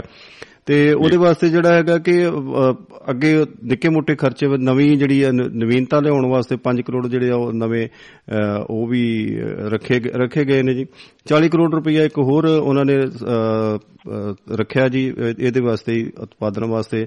ਤੇ 15 ਕਰੋੜ ਰੁਪਈਆ ਇੱਕ ਜਿਹੜਾ ਹੈਗਾ ਉਹ ਬਾਗਬਾਨੀ ਦੀ ਜਿਹੜੀ ਉਹਨੂੰ ਯੋਜਨਾ ਨੂੰ ਭੁਗਤਾਨ ਕਰਨ ਵਾਸਤੇ ਜਾਂ ਇਸ ਤਰੀਕੇ ਨਾਲ ਵੱਖਰੇ ਵੱਖਰੇ ਉਹਨਾਂ ਨੇ ਵਾਈਫਿਕੇਸ਼ਨ ਵੀ ਜਿਹੜੀ ਉਹ ਦਿੱਤੀ ਆ। ਸੋ ਬੜੀਆਂ ਅੱਛੀਆਂ ਕੁਝ ਗੱਲਾਂ ਵੀ ਜਿਵੇਂ ਹੈ ਜਿਵੇਂ ਉਚੇਰੀ ਸਿੱਖਿਆ ਵਾਸਤੇ ਜਿਹੜੀ ਹਾਇਰ ਐਜੂਕੇਸ਼ਨ ਵਾਸਤੇ ਵੀ ਬਹੁਤ। ਬਹੁਤ ਕੀਤਾ ਜੀ। ਉਹ 17072 ਅ, ਆਪਣੇ ਕਰੋੜ ਰੁਪਈਆ ਜਿਹੜਾ ਨਾ ਉਹ ਤਜਵੀਜ਼ ਰੱਖੀ ਉਹਨਾਂ ਨੇ। ਜਿਹੜਾ ਕਿ ਪਹਿਲੇ ਪਹਿਲੇ ਸਾਲ- ਕਹਿਤਾ ਕਿ ਔਰਤਾਂ ਨੇ 1000 ਰੁਪਏ ਤੋਂ ਬਿਨਾ ਚੁੱਲ੍ਹੇ ਨਹੀਂ ਜਲਾਏ ਉਹ ਬਿਜਲੀ ਦੇ ਹੀਟਰ ਲਾ ਸਕਦੀਆਂ। ਚਲੋ ਜੀ। ਬਿਲਕੁਲ ਸਹੀ ਜੀ। ਅਹ ਕਹਿੰਦੇ ਨੇ ਕਿ ਬ- ਅਹ ਜਿਹੜਾ ਪਿਛਲੇ ਸਾਲ ਦੀ ਜਿਹੜੀ ਅਹ, ਉਚੇਰੀ ਸਿੱਖਿਆ ਦੇ ਵਿੱਚ ਉਹਨਾਂ 12 ਫੀ- 12 ਫੀਸਦੀ ਦਾ ਜਿਹੜਾ ਉਹ ਵਾਧਾ ਰੱਖਿਆ ਜੀ। ਤੇ ਸਕੂਲਾਂ ਦੀ ਸਾਫ਼ ਸਫ਼ਾਈ ਵਾਸਤੇ ਚਲੋ ਬਹੁਤ ਚੰਗੀ ਗੱਲ ਕੀਤੀ ਹੈ ਵੀ 99 ਕਰੋੜ ਰੁਪਏ ਸਕੂਲਾਂ ਦੀ ਸਾ- ਅਹ, ਸਾਫ਼ ਸਫ਼ਾਈ ਵਾਸਤੇ ਵੀ ਅਹ, ਸ਼ਰਮਾ ਜੀ ਬਜਟ ਰੱਖਿਆ ਨਾ ਜੀ। ਤੇ ਅਹ, ਸਕੂਲਾਂ ਕਾਲਜਾਂ ਦੇ ਜਿਹੜੀ ਐਮੀਨੇਸ਼ਨ ਵਿੱਚ ਅਪਗ੍ਰੇਡ ਕਰਨ ਵਾਸਤੇ 200 ਕਰੋੜ ਰੁਪਏ ਦਾ ਜਿਹੜਾ ਸ਼ੁਰੂਆਤੀ ਬਜਟ ਦਾ ਜਿਹੜਾ ਪ੍ਰਸਤਾਵ ਜਿਹੜਾ ਉਹ ਇਹਨਾਂ ਨੇ ਰੱਖਿਆ ਜੀ। ਤੇ ਜਿਹੜੇ OBC ਤੇ ਸ਼ਡਿਊਲ ਕਾਸਟ ਜਿਹੜੀਆਂ ਵਿਦਿਆਰਥੀ ਨੇ ਉਹਨਾਂ ਦੇ ਬੀਮਿਆਂ ਵਾਸਤੇ ਜਿਹੜੇ OBC ਵਾਸਤੇ 18 ਤੇ ਹਾਂ, ਵਧਾਇਆ। 200 ਵਾਸਤੇ 60 ਕਰੋੜ ਰੁਪਏ ਜਿਹੜਾ ਹੈਗਾ ਉਹਦੀ ਤਜਵੀਜ਼ ਉਹਨਾਂ ਨੇ ਰੱਖੀ ਹੈ ਜੀ। ਤੇ ਜਿਹੜੀਆਂ ਉਹਦੀਆਂ ਇੰਸਟੀਟਿਊਸ਼ਨਸ ਬਣਨੀਆਂ ਨੇ ਤਕਨੀਕੀ ਅ, ਜਿਹੜੀਆਂ ਸਿੱਖਿਆ ਸੰਸਥਾਵਾਂ ਤੇ ਤਕਨੀਕੀ ਸਮਰੱਥਾ ਦੀ ਸੁਧਾਰਨ ਦੇ ਲਈ ਜਿਹੜੀ ਉਹਨਾਂ ਨੇ ਨਾ ਇਹ 600 ਤੇ 15 ਕਰੋੜ ਰੁਪਏ ਦਾ ਜਿਹੜਾ ਫੰਡ ਆ ਉਹ ਪ੍ਰਸਤਾਵਿਤ ਫੰਡ ਰੱਖਿਆ ਗਿਆ ਜੀ ਜੀ ਆਪਣੇ ਲੈਵਲ ਤੇ ਪੂਰੀ ਕੋਸ਼ਿਸ਼ ਹੈ ਜੀ ਮਤਲਬ ਉਹ ਠੀਕ ਹੈ ਕਿ ਮਤਲਬ ਉਹਨਾਂ ਦੇ ਕੋਲ ਘੱਟ ਹੈ ਵਿਕਾਸ ਬਾਕੀ-। ਹਾਂਜੀ, ਬਿਲਕੁਲ ਜੀ, ਬਾਕੀ, ਵਿਚਾਰ ਚੰਗੇ ਨੇ ਇਰਾਦੇ ਚੰਗੇ ਨੇ। ਨਹੀਂ ਬਿਲਕੁਲ ਜੀ ਜਿਵੇਂ ਆਈਟੀਆਈ ਤੇ ਜਿਹੜੇ ਮੁੱਢਲੀ ਜਿਹੜੀ ਤਕਨੀਕੀ ਸਿੱਖਿਆ ਦੀ ਮੁੱਢਲੀ ਕੜੀ ਚੀਜ਼ ਹੈਗੀ ਹੈ ਜੀ ਆਈਟੀਆਈ ਤੇ ਪੋਲੀਟੀਕਲ ਕਾਲਜ ਨੇ ਜੀ ਉਹਨਾਂ ਦੀਆਂ ਉਹਨਾਂ ਨੂੰ ਵੀ ਸਹਾਇਤਾ ਦੇਣ ਵਾਸਤੇ ਨਾ 63 ਕਰੋੜ ਰੁਪਈਆ ਜਿਹੜਾ ਹੈਗਾ ਉਹ ਵੀ ਰੱਖਿਆ ਗਿਆ ਵਾ ਜੀ। ਕਿਉਂਕਿ ਸਾਡੀ ਜਿਹੜੀ ਸਾਡੀ ਤਕਨੀਕੀ ਮੁੱਢਲੀ ਕਹਿ ਰਹੇ ਕਿ ਸਾਡੇ ਬੱਚਿਆਂ ਨੂੰ ਮਿਲਣਾ 'ਚ ਕੰਮ ਦਿੱਤਾ ਜਾਵੇ ਉਧਰੋਂ ਕਿਸਾਨ ਹੜਤਾਲ ਕਰ ਦੇਣਗੇ ਉਧਰੋਂ ਮਿਲ ਮੁੰਡੇ ਬੰਦ ਕਰਾ ਦੇਣਗੇ ਹੋ ਗਿਆ ਨਾ ਪੰਗਾ ਫਿਰ ਹਾਂ ਬਿਲਕੁਲ ਬਿਲਕੁਲ ਬਿਲਕੁਲ ਇੰਡਸਟਰੀ ਜਿਹੜੀ ਉਹ ਕਹਿੰਦੇ ਨੇ ਇੰਡਸਟਰੀਅਲ ਜਿਹੜੀ ਹੈਗੀ ਹੈ ਨਾ ਵੈਲਿਊ ਵੈਲਿਊ। ਇਨਫਰਾਸਟ੍ਰਕਚਰ ਵਾਸਤੇ ਜਿਹੜੀ ਹੁਨਰ ਦੀ ਮਜ਼ਬੂਤੀ ਵਾਸਤੇ ਨਾ ਜੀ ਸਿੱਖਿਆ ਸੁੱਖਿਆ ਦੇਣ। ਵਾਸਤੇ ਜੀ ਉਹਦੇ ਵਾਸਤੇ ਵੀ 40 ਕਰੋੜ ਰੁਪਏ ਰੱਖਿਆ ਗਿਆ ਕਿ ਜਿਵੇਂ ਬੰਦੇ ਨੂੰ ਸਕਿੱਲ ਸਕਿੱਲ ਦੇਣ ਵਾਸਤੇ ਬੱਚਿਆਂ ਨੂੰ ਸਕਿੱਲ ਦੇਣ ਵਾਸਤੇ ਔਰ ਨੌਕਰੀਆਂ ਲੈਣ ਵਾਸਤੇ ਜਿਹੜੇ ਨੇ ਉਹ ਸਕਿੱਲ ਪ੍ਰਦਾਨ ਕਰਨ ਵਾਸਤੇ ਵੀ ਨਾ ਉਹ ਸ- ਅ, 40 ਕਰੋੜ ਰੁਪਏ ਜਿਹੜਾ ਹੈ ਨਾ ਇਹਦੇ ਵਿੱਚ ਰੱਖਿਆ ਗਿਆ। ਬਾਕੀ ਠੀਕ ਹੈ ਜੀ ਉਹਨਾਂ ਦੇ। ਆਪਣੇ ਹਿਸਾਬ ਨਾਲ ਬਹੁਤ ਵਧੀਆ ਜਿਹੜਾ ਬੈਲੈਂਸ ਬਜਟ ਹੈ। ਬਾਕੀ ਇਵੇਂ ਹੀ ਆ ਕੁਝ ਗੱਲਾਂ ਰਹਿ ਜਾਂਦੀਆਂ ਨੇ ਕੁਝ ਹੋ ਜਾਂਦੀਆਂ ਨੇ। ਹਾਂ ਇਹ ਗੱਲ ਜ਼ਰੂਰ ਹੈ ਜਿਵੇਂ ਤੁਸੀਂ ਗੱਲ ਕੀਤੀ ਹੈ ਕਿ ਭਾਵੇਂ ਇਹ ਅੰਕੜੇ ਨੇ ਪਰ ਕੁਝ ਚੰਗਾ ਤਾਂ ਦਿਸਦਾ ਚਲੋ ਜੀ ਕੁਝ ਚੰਗਾ ਦਿਸਿਆ ਜੀ। ਇਹ ਅਸੀਂ ਆਸ ਕਰਦੇ ਹਾਂ ਕਿ ਜੋ ਵੀ ਇਹਨਾਂ ਨੇ ਚੀਜ਼ਾਂ ਰੱਖੀਆਂ ਨੇ, ਜਿਹੜੀਆਂ ਕੁਝ ਰਹਿ ਗਈਆਂ ਨੇ ਅਹ ਉਹ ਅਗਲੇ ਬਜਟ ਦੇ ਵਿੱਚ ਜਾਂ ਇਸੇ ਸਾਲ ਦੇ ਵਿੱਚ ਹੀ ਅਹ ਉਹ ਅਮੈਂਡਮੈਂਟ ਕਰਕੇ ਕੁਝ ਜਿਹੜੀਆਂ ਚੀਜ਼ਾਂ ਜਿਹੜੀਆਂ ਲੋਕਾਂ ਦੀਆਂ ਖਾਸ ਮੰਗਾਂ ਹੋਣਗੀਆਂ ਉਹਦੇ ਵਿੱਚ ਵੀ ਤਜਵੀਜ਼ਾਂ ਜਿਹੜੀਆਂ ਰੱਖ ਸਕਦੇ ਨੇ ਕਿ ਉਹਦੇ ਹਾਂ ਵਿੱਚ ਜਿੱਦਾਂ ਉਹਨਾਂ ਨੇ ਅੰਗਹੀਣਾਂ ਦੇ ਸਫ਼ਰ ਮੁਕਤ ਦੀ ਗੱਲ ਕੀਤੀ ਆ ਇਹ ਸੋਚੀ ਜਾ ਸਕਦੀ ਆ ਜ਼ਰੂਰੀ ਆ। ਗਲਤੀਆਂ ਸੁਧਾਰੀਆਂ ਜਾ ਸਕਦੀਆਂ ਜੀ। ਬਿਲਕੁਲ ਇਹਦੇ ਤੇ ਬਹਿਸ ਹੋਣੀ ਹੈ ਜੀ ਬਹਿਸ ਹੋਏਗੀ ਅਜੇ ਇਹਨੂੰ ਫਾਈਨਲ ਬਜਟ ਇਹਦੇ ਤੇ ਬਹਿਸ ਵੀ ਹੋ ਸਕਦੀ ਹੈ ਔਰ ਜਿਹੜਾ ਹੈਗਾ ਸਪਲੀਮੈਂਟ ਇਹਨੂੰ ਅਗਲੇ ਪਾਸ ਅਗਲੇ ਜਦੋਂ ਬਹਿਸ। ਤੋਂ ਬਾਅਦ ਲੋਕਾਂ ਦੇ ਵਿਚਾਰ ਲੈਣ ਤੋਂ ਬਾਅਦ ਜਿਹੜਾ ਸਪਲੀਮੈਂਟਰੀ ਬਜਟ ਜਿਹੜਾ ਨਾ ਉਹ ਵੀ ਪੇਸ਼ ਕੀਤਾ ਜਾ ਸਕਦਾ ਵੀ ਕੁਝ ਵਿੱਚੋਂ ਤਜਵੀਜ਼ਾਂ ਘਟਾਈਆਂ ਜਾ ਸਕਦੀਆਂ ਕੁਝ ਤਜਵੀਜ਼ਾਂ ਜਿਹੜੀਆਂ ਨੇ ਉਹ ਵਧਾਈਆਂ ਜਾ ਸਕਦੀਆਂ ਨੇ। ਸੋ ਬਾਕੀ ਚਾਰ ਸਾਹਿਬ ਜਿਹੜੇ ਐਜੂਕੇਸ਼ਨ ਦੇ ਸ਼ਾਰਟਕਟ ਹੈ ਨਾ ਆਹ ਨਕਲ ਮਰਵਾ ਕੇ ਵਧੀਆ ਰਿਜ਼ਲਟ ਦੇਣੇ। ਇਹ ਇਹਦੇ ਤੇ ਅੰਕੁਸ਼ ਲੱਗੇ ਤੇ ਤਾਂ ਹੀ ਸਾਡੀ ਪਨੀਰੀ ਵਧੀਆ ਸੁਧਰ ਸਕਦੀ ਹੈ। ਜੀ। ਨਹੀਂ ਬਿਲਕੁਲ ਜੀ। ਤੁਸੀਂ ਜਿਹੜੀ ਗੱਲ ਕੀਤੀ ਸੀ ਤੁਸੀਂ ਮੇਰੇ ਨਾਲ ਆਫੇਅਰ ਜਿਹੜੀ ਗੱਲ ਕੀਤੀ ਸੀਗੀ ਕਿ ਇਹ ਬਿਲਕੁਲ ਇੱਕ ਜਿਹੜੇ ਸਕੂਲਾਂ ਦੇ ਅੰਦਰ ਵਾਲੇ ਸੈਂਟਰ ਨੇ ਬਿਲਕੁਲ ਬੰਦ ਹੋਣੇ ਚਾਹੀਦੇ ਆ ਵੀ ਉੱਤੇ ਓਪਨ ਜਿਹੜੀ ਇਹ ਗੱਲ ਹੋਣਾ ਚਾਹੀਦਾ। ਕੋਈ। ਕੋਈ ਸੁਪਰਵਾਈਜ਼ਰ ਨਹੀਂ ਹੋਣਾ ਚਾਹੀਦਾ ਕੋਈ ਉਹਦੇ ਵਿੱਚ ਕਿਉਂਕਿ ਸੁਪਰਵਾਈਜ਼ਰੀ ਤੇ ਖਰਾਬ ਕਰਦੇ ਨੇ। ਬੱਚੇ ਆਪਣੇ। ਸਾਡੇ ਇੱਥੇ ਤੁਸੀਂ ਸ਼ਾਇਦ ਜਾਣਦੇ ਹੋ ਉੱਥੇ ਤੁਗਲ ਵਾਲੇ ਰਿਆੜਕੀ ਕਾਲਜ ਆ ਜੀ ਕੁੜੀਆਂ ਦਾ ਕਾਲਜ ਆ। ਉਹਦੇ ਉਹ ਵਿੱਚ ਦੇਖੋ ਦੁਨੀਆ ਦੇ ਵਿੱਚ ਮਸ਼ਹੂਰ ਹੈ। ਉਹਦੇ ਵਿੱਚ ਆਪੇ ਬੱਚੇ ਪੜ੍ਹਦੇ ਨੇ ਆਪੇ ਪੜਾਉਂਦੇ ਨੇ ਇੱਕ ਦੂਜੇ ਦੀ ਮਦਦ ਕਰਦੇ ਨੇ ਇੱਕ ਦੂਜੇ ਨੂੰ ਪੜਾਉਂਦੇ ਨੇ। ਨਕਲ ਦਾ ਮਤਲਬ ਵੀ ਕੋਈ ਨਹੀਂ ਬੱਚਿਆਂ ਨੂੰ ਪਤਾ ਹੀ ਨਹੀਂ ਕਿ ਨਕਲ ਮਾਰਨੀ ਹੈ ਜੀ। ਇਹ ਜੀ ਇੱਕ ਕਾਲਜ ਜਿਹੜਾ ਕਰਿਆੜਕੀ ਕਾਲਜ ਜਿਹੜਾ ਹੈਗਾ ਉਹ ਕਰ ਸਕਦਾ ਜੀ ਤੇ ਬਾਕੀ ਅਸੀਂ ਕਿਉਂ ਨਹੀਂ ਕਰ ਸਕਦੇ? ਉਹ ਵੀ ਇੱਕ ਸੰਸਥਾ ਕੋਈ ਸਰਕਾਰੀ ਸੰਸਥਾ ਨਹੀਂ ਆ। ਉਹ ਵੀ ਚੈਰੀਟੇਬਲ ਸੰਸਥਾ ਹਾਂ ਦੇਖ ਲਓ ਲੋਕਾਂ ਦੀ ਸੇਵਾ। ਲੋਕਾਂ ਦੀ ਸੇਵਾ ਸੇਵਾ ਭਾਵਨਾ ਨਾਲ ਚੱਲ ਰਿਹਾ ਔਰ ਸੇਵਾ ਭਾਵਨਾ ਦੇ ਨਾਲ ਚੱਲ ਰਿਹਾ। ਲੋਕ ਬੱਚੇ ਜਿਹੜੇ ਨੇ ਉਹ ਇਸ ਗੱਲ ਨੂੰ ਸਮਝਦੇ ਆ ਕਿ ਉਹ ਸਮਰਪਿਤ ਨੇ ਜੀ। ਉਹ ਐਜੂਕੇਸ਼ਨ ਨੂੰ ਸਮਰਪਿਤ ਨੇ। ਉਹ ਸੇਵਾ ਉਹ ਨੂੰ ਇੱਕ ਅੱਛਾ ਨਾਗਰਿਕ ਵੀ ਤਿਆਰ ਕਰ ਰਹੇ ਆ ਨਾ। ਦੂਸਰੀ- ਇਹ ਤੋਂ ਵਧੀਆ ਨਾਗਰਿਕ ਤਿਆਰ ਨਹੀਂ ਹੋ ਸਕਦਾ। ਦੂਸਰੀ ਗੱਲ ਇੱਕ ਉਹ ਜੀ ਜਿਹੜਾ ਉੱਥੇ ਹੋਸਟਲ ਆ ਕੁੜੀਆਂ ਦੇ ਜਿਹੜੇ ਹੋਸਟਲ ਨੇ ਉਹ ਉਹਦੇ ਵਾਸਤੇ ਕੋਈ ਲੰਗਰ ਨਹੀਂ ਹੈ ਜੀ। ਕੁੜੀਆਂ ਆਪੇ ਹੀ ਖਾਣਾ ਤਿਆਰ ਕਰਦੀਆਂ ਨੇ। ਆਪੇ ਹੀ ਉਹ ਵਰਤਾਉਂਦੀਆਂ ਨੇ। ਆਪਣੇ ਆਪਣੀ ਉਹਨਾਂ ਦੀ ਡਿਊਟੀ ਲੱਗੀ ਹੋਈ ਹੈ ਜੀ ਵੀ ਕਿਸੇ ਨੇ ਕੀ ਬਣਾਉਣਾ ਕਿ ਬਣਾਉਣਾ ਵਾ ਜਾਂ ਜਿਵੇਂ ਮਤਲਬ ਜਾਨੀ ਕਿ ਆਪਣੇ ਹੋਸਟਲਾਂ ਦਾ ਪ੍ਰਬੰਧ ਸਾਫ਼ ਸਫ਼ਾਈ ਉਹ ਵੀ ਆਪ ਕਰਦੀਆਂ ਨੇ। ਆਪਣੇ ਹੋਸਟਲ ਦਾ ਜਿਹੜਾ ਖਾਣਾ ਹੈ ਲੰਗਰ ਵੀ ਉਹ ਆਪ ਤਿਆਰ ਕਰਦੀਆਂ ਨੇ ਜੀ। ਆਪਣੇ ਕੱਪੜੇ ਉਹ ਆਪ ਧੋਂਦੀਆਂ ਨੇ। ਔਰ ਕਿਸੇ ਨੂੰ ਕੋਈ ਇਹੋ ਜੀ ਇਜਾਜ਼ਤ ਨਹੀਂ ਵੀ ਉਹ ਸ਼ੋਅ ਅਪ ਕਰ ਸਕੇ ਕਿਸੇ ਸਾਹਿਬ ਅਗਲੇ ਘਰ ਜਾ ਕੇ ਕਿੰਨਾ ਸਵਰਗ ਬਣਾਉਣਗੀਆਂ ਇਹ ਲੜਕੀਆਂ? ਤੇ ਹਸੀਆਂ ਲੜਕੀਆਂ ਨੂੰ ਤਾਂ ਚ ਧਾਗਾ ਨਹੀਂ ਪੈਣਾ ਆਂਦਾ ਟੋਪੇ ਦੀ ਜੀ ਗੱਡੀ ਛੱਡਦੀ। ਬਿਲਕੁਲ ਜੀ। ਇੱਕ ਉਦਾਹਰਣ ਬਣ ਸਕਦੀ ਹੈ ਤੇ ਬਾਕੀ ਕਿਉਂ ਨਹੀਂ ਜੀ? ਮਤਲਬ ਜੇ ਇੱਕ ਇੱਕ ਸਕੂਲ ਜਾਂ ਇੱਕ ਕਾਲਜ ਜਿਹੜਾ ਉਹ ਇਸ ਤਰ੍ਹਾਂ ਦਾ ਬਣ ਸਕਦਾ ਤੇ ਉਹਦੇ ਤੋਂ ਪ੍ਰੇਰਣਾ ਲਈ ਜਾ ਸਕਦੀ ਹੈ। ਪਰ ਕਿਤੇ ਨਾ ਕਿਤੇ ਸਾਡੇ ਸਾਡੇ ਜਿਵੇਂ ਤੁਸੀਂ ਗੱਲ ਕੀਤੀ ਹੈ ਵੀ ਨੀਤੀ ਤੇ ਭਾਵੇਂ ਠੀਕ ਹੋਵੇ ਉਹਦਾ ਕੋਈ ਫ਼ਰਕ ਨਹੀਂ ਪੈਂਦਾ ਨੀਤ ਠੀਕ ਹੋਣੀ ਚਾਹੀਦੀ ਹੈ। ਜੀ। ਬਿਲਕੁਲ ਅਸੀਂ ਬਿਜ਼ਨਸ ਕਰ ਰਹੇ ਹਾਂ ਨਾ ਸੇਵਾ ਨਹੀਂ ਕਰ ਰਹੇ। ਹਾਂ ਮੇਵ ਮੇਵੇ ਵਾਸਤੇ ਕਰ ਰਹੇ ਹਾਂ ਜੀ ਹੈਨਾ ਸੋ ਬਹੁਤ ਬਹੁਤ ਤੁਹਾਡਾ ਧੰਨਵਾਦ ਜੀ ਤੁਸੀਂ ਜੁੜੇ। ਤੇ। ਚਲੋ ਇਹ ਹੈ ਵੀ ਸਾਡਾ ਜਿਹੜਾ ਉਹ ਬੰਦ ਨਹੀਂ ਹੋਇਆ। ਥੋੜਾ ਦਾ ਚੱਲਦਾ ਰਿਹਾ ਸ਼ਾਇਦ ਪਤਾ ਨਹੀਂ ਕਿਦਾਂ 2-3 ਮਿੰਟ ਜਿਹੜੇ 4 ਮਿੰਟ ਅੱਗੇ ਲੰਘ ਗਏ ਨੇ ਉਹ ਮਿਲ ਗਏ ਨੇ ਸਾਨੂੰ ਜੀ ਸੋ ਬਹੁਤ ਬਹੁਤ ਤੁਹਾਡੀ ਸਾਰੀ ਜਿੰਨੀ ਗੱਲਬਾਤ ਆ ਉਹ ਆਨਰ ਹੋ ਗਿਆ ਤੇ ਸਾਰੇ ਸਰੋਤਿਆਂ ਨੇ ਤੁਹਾਨੂੰ ਸੁਣਿਆ। ਸੋ ਤੁਹਾਡਾ ਬਹੁਤ ਬਹੁਤ ਧੰਨਵਾਦ ਗੁਰਪ੍ਰੀਤ ਡਾਲਾ ਦਾ ਧੰਨਵਾਦ ਔਰ ਨਹੀਂ, ਪੁਜਰਾਜ ਜੀ ਬਹੁਤ ਵਧੀਆ ਡਾਲਾ ਜੀ ਦਾ ਜਿਹੜਾ ਐਕਸ਼ਨ ਹੈ ਬਹੁਤ ਵਧੀਆ। ਇਹਨਾਂ ਦੀ ਸਿਫਤ ਕਰਨੀ ਚਾਹੀਦੀ ਆ ਔਰ ਬਿਲਕੁਲ ਸਾਥ ਦੇਣਾ ਚਾਹੀਦਾ। ਕਿਉਂਕਿ ਇਹ ਜੇ ਅਸੀਂ ਨਦੀਨ ਨਹੀਂ ਕੱਢਾਂਗੇ ਤਾਂ ਸਾਡੀ ਫਸਲ ਬਰਬਾਦ ਬਿਲਕੁਲ ਜੀ ਮੈਨੂੰ ਮੈਂ ਤੁਹਾਨੂੰ ਦੱਸਿਆ ਕਿ ਮੈਨੂੰ ਵੀ ਮੈਂ ਜਦੋਂ ਬਾਜ਼ਾਰ ਦੇ ਵਿੱਚ ਨਿਕਲਦਾ ਜਾਂ ਜਾਂਦਾ ਤੇ ਮੈਨੂੰ ਵੀ ਲੋਕ ਕਹਿੰਦੇ ਨੇ ਯਾ ਤੁਹਾਨੂੰ ਤੂੰ ਕੀ ਮਿਲਿਆ ਜੀ ਡਾਲੇ ਨੂੰ? ਕੀ ਮਿਲਿਆ ਤੇਰਾ ਯਾਰ ਆ? ਉਹਨੇ ਉਹ ਕੋ ਕਰਤਾ ਜੇ ਉਹ ਕੋ ਕਰਦਾ ਉਹ ਕਹਿੰਦੀ ਨੌਕਰੀਆਂ ਚੱਲ ਜਾਣਗੀਆਂ ਕਿ ਉਹ ਹੋ ਜਾਣਾ ਜੇ ਹੋ ਜਾਣਾ। ਚਲੋ ਅਕਸਰ ਕਿਸੇ ਨੇ ਕਿਸੇ ਨੇ ਤਾਂ ਘੰਟੀ ਬੰਨਣੀ ਹੈ ਨਾ ਜੇ ਇੱਕ ਘੰਟੀ ਬੰਨੇਗਾ ਤੇ ਬਾਕੀਆਂ ਦਾ ਤੇ ਇੱਕ ਮਰ ਜਾਏਗਾ ਤੇ ਬਾਕੀਆਂ ਦਾ ਤੇ ਬਚਾਅ ਹੋਏਗਾ ਨਾ ਜੀ? ਬਿਲਕੁਲ ਇਹ ਆਖਰ ਦੇ ਵਿੱਚ ਕਿਸੇ ਨੂੰ ਤਾਂ ਸ਼ਹੀਦ ਹੋਣਾ ਹੀ ਪੈਣਾ ਇੱਕ ਹਾਂ ਬਿਲਕੁਲ ਜੀ ਇੱਕ ਕਾਂ ਤੇ ਮਾਰਾਂਗੇ ਤੇ ਟੰਗਾਂਗੇ ਤਾਂ ਤਾਂ ਹੀ ਗੱਲ ਬਣਨੀ ਆ ਇੱਕ ਤੇ ਮਾਰਨਾ ਹੀ ਪੈਣਾ। ਬਿਲਕੁਲ ਆਪਣੇ ਇਲਾਕੇ ਦੀ ਸਫ਼ਾਈ ਲਈ ਆਪਣੇ ਥਾਵਾਂ ਦੀ ਸਫ਼ਾਈ ਲਈ ਆਪਣੇ ਬੱਚਿਆਂ ਦੀ ਭਲਾਈ ਲਈ ਇਹ ਸਾਨੂੰ ਕੰਮ ਕਰਨੇ ਪੈਣਗੇ। ਜੀ ਬਿਲਕੁਲ ਜੀ ਤੁਹਾਡੀ ਚੰਗੀ ਤੇ ਉੱਚੀ ਤੇ ਸੁੱਚੀ ਸੋਚ ਨੂੰ ਨਮਨ ਹੈ ਜੀ। ਸੋ ਇੱਕ ਵਾਰ ਫਿਰ ਤੁਹਾਡਾ ਬਹੁਤ ਬਹੁਤ ਧੰਨਵਾਦ। ਸੁੱਚੇ ਜਿਨ੍ਹਾਂ ਦੇ ਤੁਸੀਂ ਉੱਚੇ ਸੁੱਚੇ ਵਿਚਾਰ ਰੱਖਦੇ ਹੋ। ਸੋ ਤੁਹਾਡੇ ਵਰਗੇ ਵਿਚਾਰਵਾਨ ਲੋਕ ਜਿਹੜੇ ਨੇ ਉਹ ਸਾਰੇ ਇਸ ਲੋਕਾਈ ਤੇ ਹੋਣ ਤੇ ਕਿਤੇ ਨਾ ਕਿਤੇ ਧਰਤੀ ਉੱਤੇ ਜੇ ਸਵਰਗ ਦੀ ਕੋਈ ਕਾਮਨਾ ਕੀਤੀ ਜਾ ਸਕਦੀ ਹੈ ਤੇ ਧਰਤੀ ਉੱਤੇ ਸਵਰਗ ਦੀ ਕਾਮਨਾ ਬਿਲਕੁਲ ਸਾਹਿਬ ਜੇ ਕੋਈ ਖਨਾਮੀ ਹੋਈ ਤਾਂ ਮਾਫੀ ਚਾਹਾਂਗਾ। ਕਿਉਂਕਿ ਬੋਲਦੇ ਆ ਕਈ ਵਾਰੀ ਕਮੀਆਂ ਰਹਿ ਬਿਲਕੁਲ ਜੀ ਜਾਂਦੀਆਂ। ਤੁਸੀਂ ਤੁਸੀਂ ਕਰਦੇ ਹੀ ਨਹੀਂ ਜੀ ਤੁਸੀਂ ਖਨਾਮੀ ਕਿਵੇਂ ਕਰੋਗੇ? ਤੁਸੀਂ ਕਿਉਂਕਿ ਇੱਕ ਇੱਕ ਸ਼ਬਦ ਨਾਪ ਤੋਲ ਕੇ ਤੁਸੀਂ ਬੋਲਦੇ ਹੋ ਔਰ ਜੋ ਵੀ ਬੋਲਦੇ ਹੋ ਲੋਕਾਂ ਦੀ ਭਲਾਈ ਵਾਸਤੇ ਬੋਲਦੇ ਹੋ। ਜੇ ਤੁਸੀਂ ਕੁਝ ਖਰਵਾ ਵੀ ਕਹਿੰਦੇ ਹੋ ਤੇ ਕਹਿੰਦੇ ਨੇ ਵੀ ਜਿਹੜਾ ਖਰਵਾ ਵੀ ਬੋਲਦਾ ਜਿਹੜਾ ਬਾਪੂ ਕਹਿੰਦੇ ਖਰਵਾ ਬੋਲਦਾ ਤੇ ਉਹ ਸਾਰਾ ਦਾਣਾ ਪਾਣੀ ਦਾ ਪ੍ਰਬੰਧ ਵੀ ਬੱਚਿਆਂ ਵਾਸਤੇ ਸਾਰੀ ਸੁੱਖ ਸ਼ਾਂਤੀ ਦਾ ਉਹਦੇ ਵਾਸਤੇ ਸਾਰਾ ਬਾਜ਼ਾਰ ਵੀ ਬੱਚਿਆਂ ਦੇ ਹਵਾਲੇ ਜੇ ਬਾਪੂ ਖਰਵਾ ਬੋਲਦਾ ਤੇ ਉਹ ਕਿਵੇਂ ਕਰ ਤੜਫਣ ਹੈ ਤੜਫਣ ਬੋਲਦੀ ਹੈ ਨਾ ਬੰਦੇ ਦੀ ਜੀ ਜੀ ਜੀ ਜੀ। ਮੈਂ ਜਿਵੇਂ ਤੁਹਾਡੇ ਨਾਲ ਕੱਲ ਵੀ ਗੱਲ ਕਰ ਰਿਹਾ ਸੀਗਾ ਮੈਂ ਗੱਲ ਕਰ ਰਿਹਾ ਸੀ ਨਾ ਵੀ ਉਸ ਬੰਦੇ ਨਾਲ ਗੱਲ ਕੀਤੀ ਤੁਹਾਡੇ ਨਾਲ ਜਦੋਂ ਮੈਂ ਗੱਲਬਾਤ ਕੀਤੀ ਤੇ ਮੈਂ ਆਫਰ ਵੀ ਤੁਹਾਡੇ ਨਾਲ ਜਦੋਂ ਮੇਰੀ ਗੱਲ ਹੋ ਰਹੀ ਸੀ ਵੀ ਉਹ ਬੰਦਾ ਜਿਸ ਬੰਦੇ ਨੂੰ ਤੜਪ ਹੈ ਸਮਾਜ ਸੇਵਾ ਦੀ ਗੱਲ ਉਹੀ ਕਰ ਸਕਦਾ ਜਿਹਦੇ ਖਿੱਚ ਲੱਗੀ ਹੋਵੇ। ਕਿਸੇ ਖਾਸ ਮੁੱਦੇ ਤੇ ਜਿਵੇਂ ਗੱਲ ਕਰਦੇ ਤਰਾਸ਼ ਦੀ ਦੁਖਾਨ ਦੀ ਆਪਾਂ ਗੱਲ ਉਸ ਬੰਦੇ ਨਾਲ ਕਰ ਸਕਦੇ ਹਾਂ ਜਿਹੜਾ ਸੱਚੀ ਮੁੱਚੀ ਲੋਕਾਈ ਦਾ ਦੁੱਖ ਜਿਹੜਾ ਉਹ ਮਹਿਸੂਸ ਕਰਦਾ। ਸੋ ਤੁਹਾਡੇ ਨਾਲ ਗੱਲ ਕਰਕੇ ਇਹ ਹੁੰਦਾ ਕਿ ਤੁਸੀਂ ਸੱਚੀ ਮੁੱਚੀ ਲੋਕਾਈ ਦੀ ਜਿਹੜੀ ਦੁੱਖ ਹੈ ਉਹਨਾਂ ਦੇ ਜਿਹੜੇ ਮਸਲੇ ਨੇ ਜਿਹੜੀ ਗੰਭੀਰਤਾ ਨਾਲ ਤੁਸੀਂ ਵਿਚਾਰ ਕਰਦੇ ਹੋ ਸੋ ਤੁਹਾਡਾ ਇਸੇ ਕਰਕੇ ਤੁਹਾਡੀ ਜਿਹੜੀ ਕਦਰ ਮੈਂ ਛੋਟੀ ਜਿਹੀ ਉਦਾਹਰਨ ਦੇਵਾਂ। ਸਾਡੇ ਡਿਪਟੀ ਡੀਓ ਰਿਟਾਇਰ ਹੋਇਆ ਤਾਂ ਉਹਦਾ ਮੁੰਡਾ ਸੀ ਪੰਜਵੀਂ ਚ ਪੜਦਾ ਤੇ ਉਹਦੀ ਮਾਂ ਕਹਿੰਦੀ ਆ ਵੀ ਤੂੰ ਆਪਣੇ ਡੀਓ ਲੱਗੇ ਜਾਂ ਪ੍ਰਿੰਸੀਪਲ ਹੈ ਤੁਸੀਂ ਵੀ ਕਹਿ ਦੇਣਾ ਸੀ ਮੁੰਡਾ ਪੰਜਵੀਂ ਦੇ ਪੇਪਰ ਦੇ ਚੱਲਿਆ ਜਾਂ ਦੇ ਕੇ ਆਇਆ। ਉਹ ਕਹਿੰਦਾ ਭਲੀਏ ਮਾਨ ਤੇ ਤੇਰੇ ਮੁੰਡੇ ਨੇ ਕੱਲੀ ਪੰਜਵੀਂ ਨਹੀਂ ਪਾਸ ਕਰਨੀ ਉਹਨੇ ਗਾਂ ਡਿਗਰੀਆਂ ਵੀ ਕਰਨੀਆਂ। ਤੇ ਚੁੱਪ ਕਰਕੇ ਬਹਿ ਤੇ ਨਹੀਂ ਅਸੀਂ ਕਿਸੇ ਨੂੰ ਕੁਝ ਕਹਿਣਾ। ਸੋ ਇਦਾਂ ਦੀ ਸੋਚ ਜੀ ਹੋਵੇ ਵੇਖੋ ਤਾਂ ਬਿਲਕੁਲ ਸਭ ਤੋਂ ਵਧੀਆ। ਇਹ ਬਿਲਕੁਲ ਸੋਚ ਦੀ ਤੁਸੀਂ ਗੱਲ ਕਰਦੇ ਹੋ ਵੀ ਅੱਜ ਕੱਲ ਜਿੱਦਾਂ ਭਾਈ ਭਤੀਜਾਵਾਦ ਜਾਂ ਗੱਲ ਚੱਲ ਰਹੀ ਆ ਉਹਦੇ ਵਿੱਚ ਇੱਕ ਬੜੀ ਵਧੀਆ ਨਾ ਇੱਕ ਚੁਟਕਲਾ ਜਿਹਾ ਆਇਆ ਸੀ ਹਰਿਆਣੇ ਹਰਿਆਣਵੀ ਚ ਗੱਲਬਾਤ ਜੀ। ਹੋਈ ਸੀ। ਤੇ ਉਹ ਹਰਿਆਣੇ ਦਾ ਕਹਿੰਦੇ ਵੀ ਟਰਾਂਸਪੋਰਟ ਮੰਤਰੀ ਸੀਗਾ ਤੇ ਉਹਨੂੰ ਉਹਦੀ ਘਰਵਾਲੀ ਕਹਿੰਦੀ ਕਿ ਵੀ ਉਹਦਾ ਭਰਾ ਵਾ ਜਾਣੀ ਕਿ ਸਾਲਾ ਉਹਦਾ ਵੀ ਇਹਨੂੰ ਕਿਤੇ ਲਵਾ ਦੇ। ਹੂੰ? ਜੀ ਜੀ। ਉਹ ਕਹਿੰਦਾ ਵੀ ਮੈਨੂੰ ਕਿੱਥੇ ਲਵਾਵਾਂ ਵੀ ਅਨਪੜ ਹੈਗਾ ਵਾ ਵੀ ਇਹਨੂੰ ਮੈਂ ਕਿੱਥੇ ਲਵਾਵਾਂ? ਕਹਿੰਦੀ ਵੀ ਚਲੋ ਕਿਤੇ ਨਾ ਕਿਤੇ ਕਲਿੰਡਰ ਕਲੂੰਡਰ ਲਵਾ ਦਿਓ। ਉਹਨੇ ਕਨੈਕਟਰ ਲਵਾਤਾ ਜੀ। ਤੇ ਉਹ ਜੀ। ਉਹ ਫੜਿਆ ਗਿਆ ਉਹਨੂੰ ਪਤਾ ਹੀ ਨਹੀਂ ਲੱਗੇ ਵੀ ਟਿਕਟਾਂ ਕਿਦਾਂ ਕੱਢਣੀਆਂ ਤੇ ਉਹਨੂੰ ਨਾ ਉਹਨਾਂ ਵੀ ਮਹਿਕਮੇ ਵਾਲਿਆਂ ਨੇ ਉਹਨੂੰ ਕੱਢਤਾ ਸਸਪੈਂਡ ਕਰਤਾ ਹੂੰ।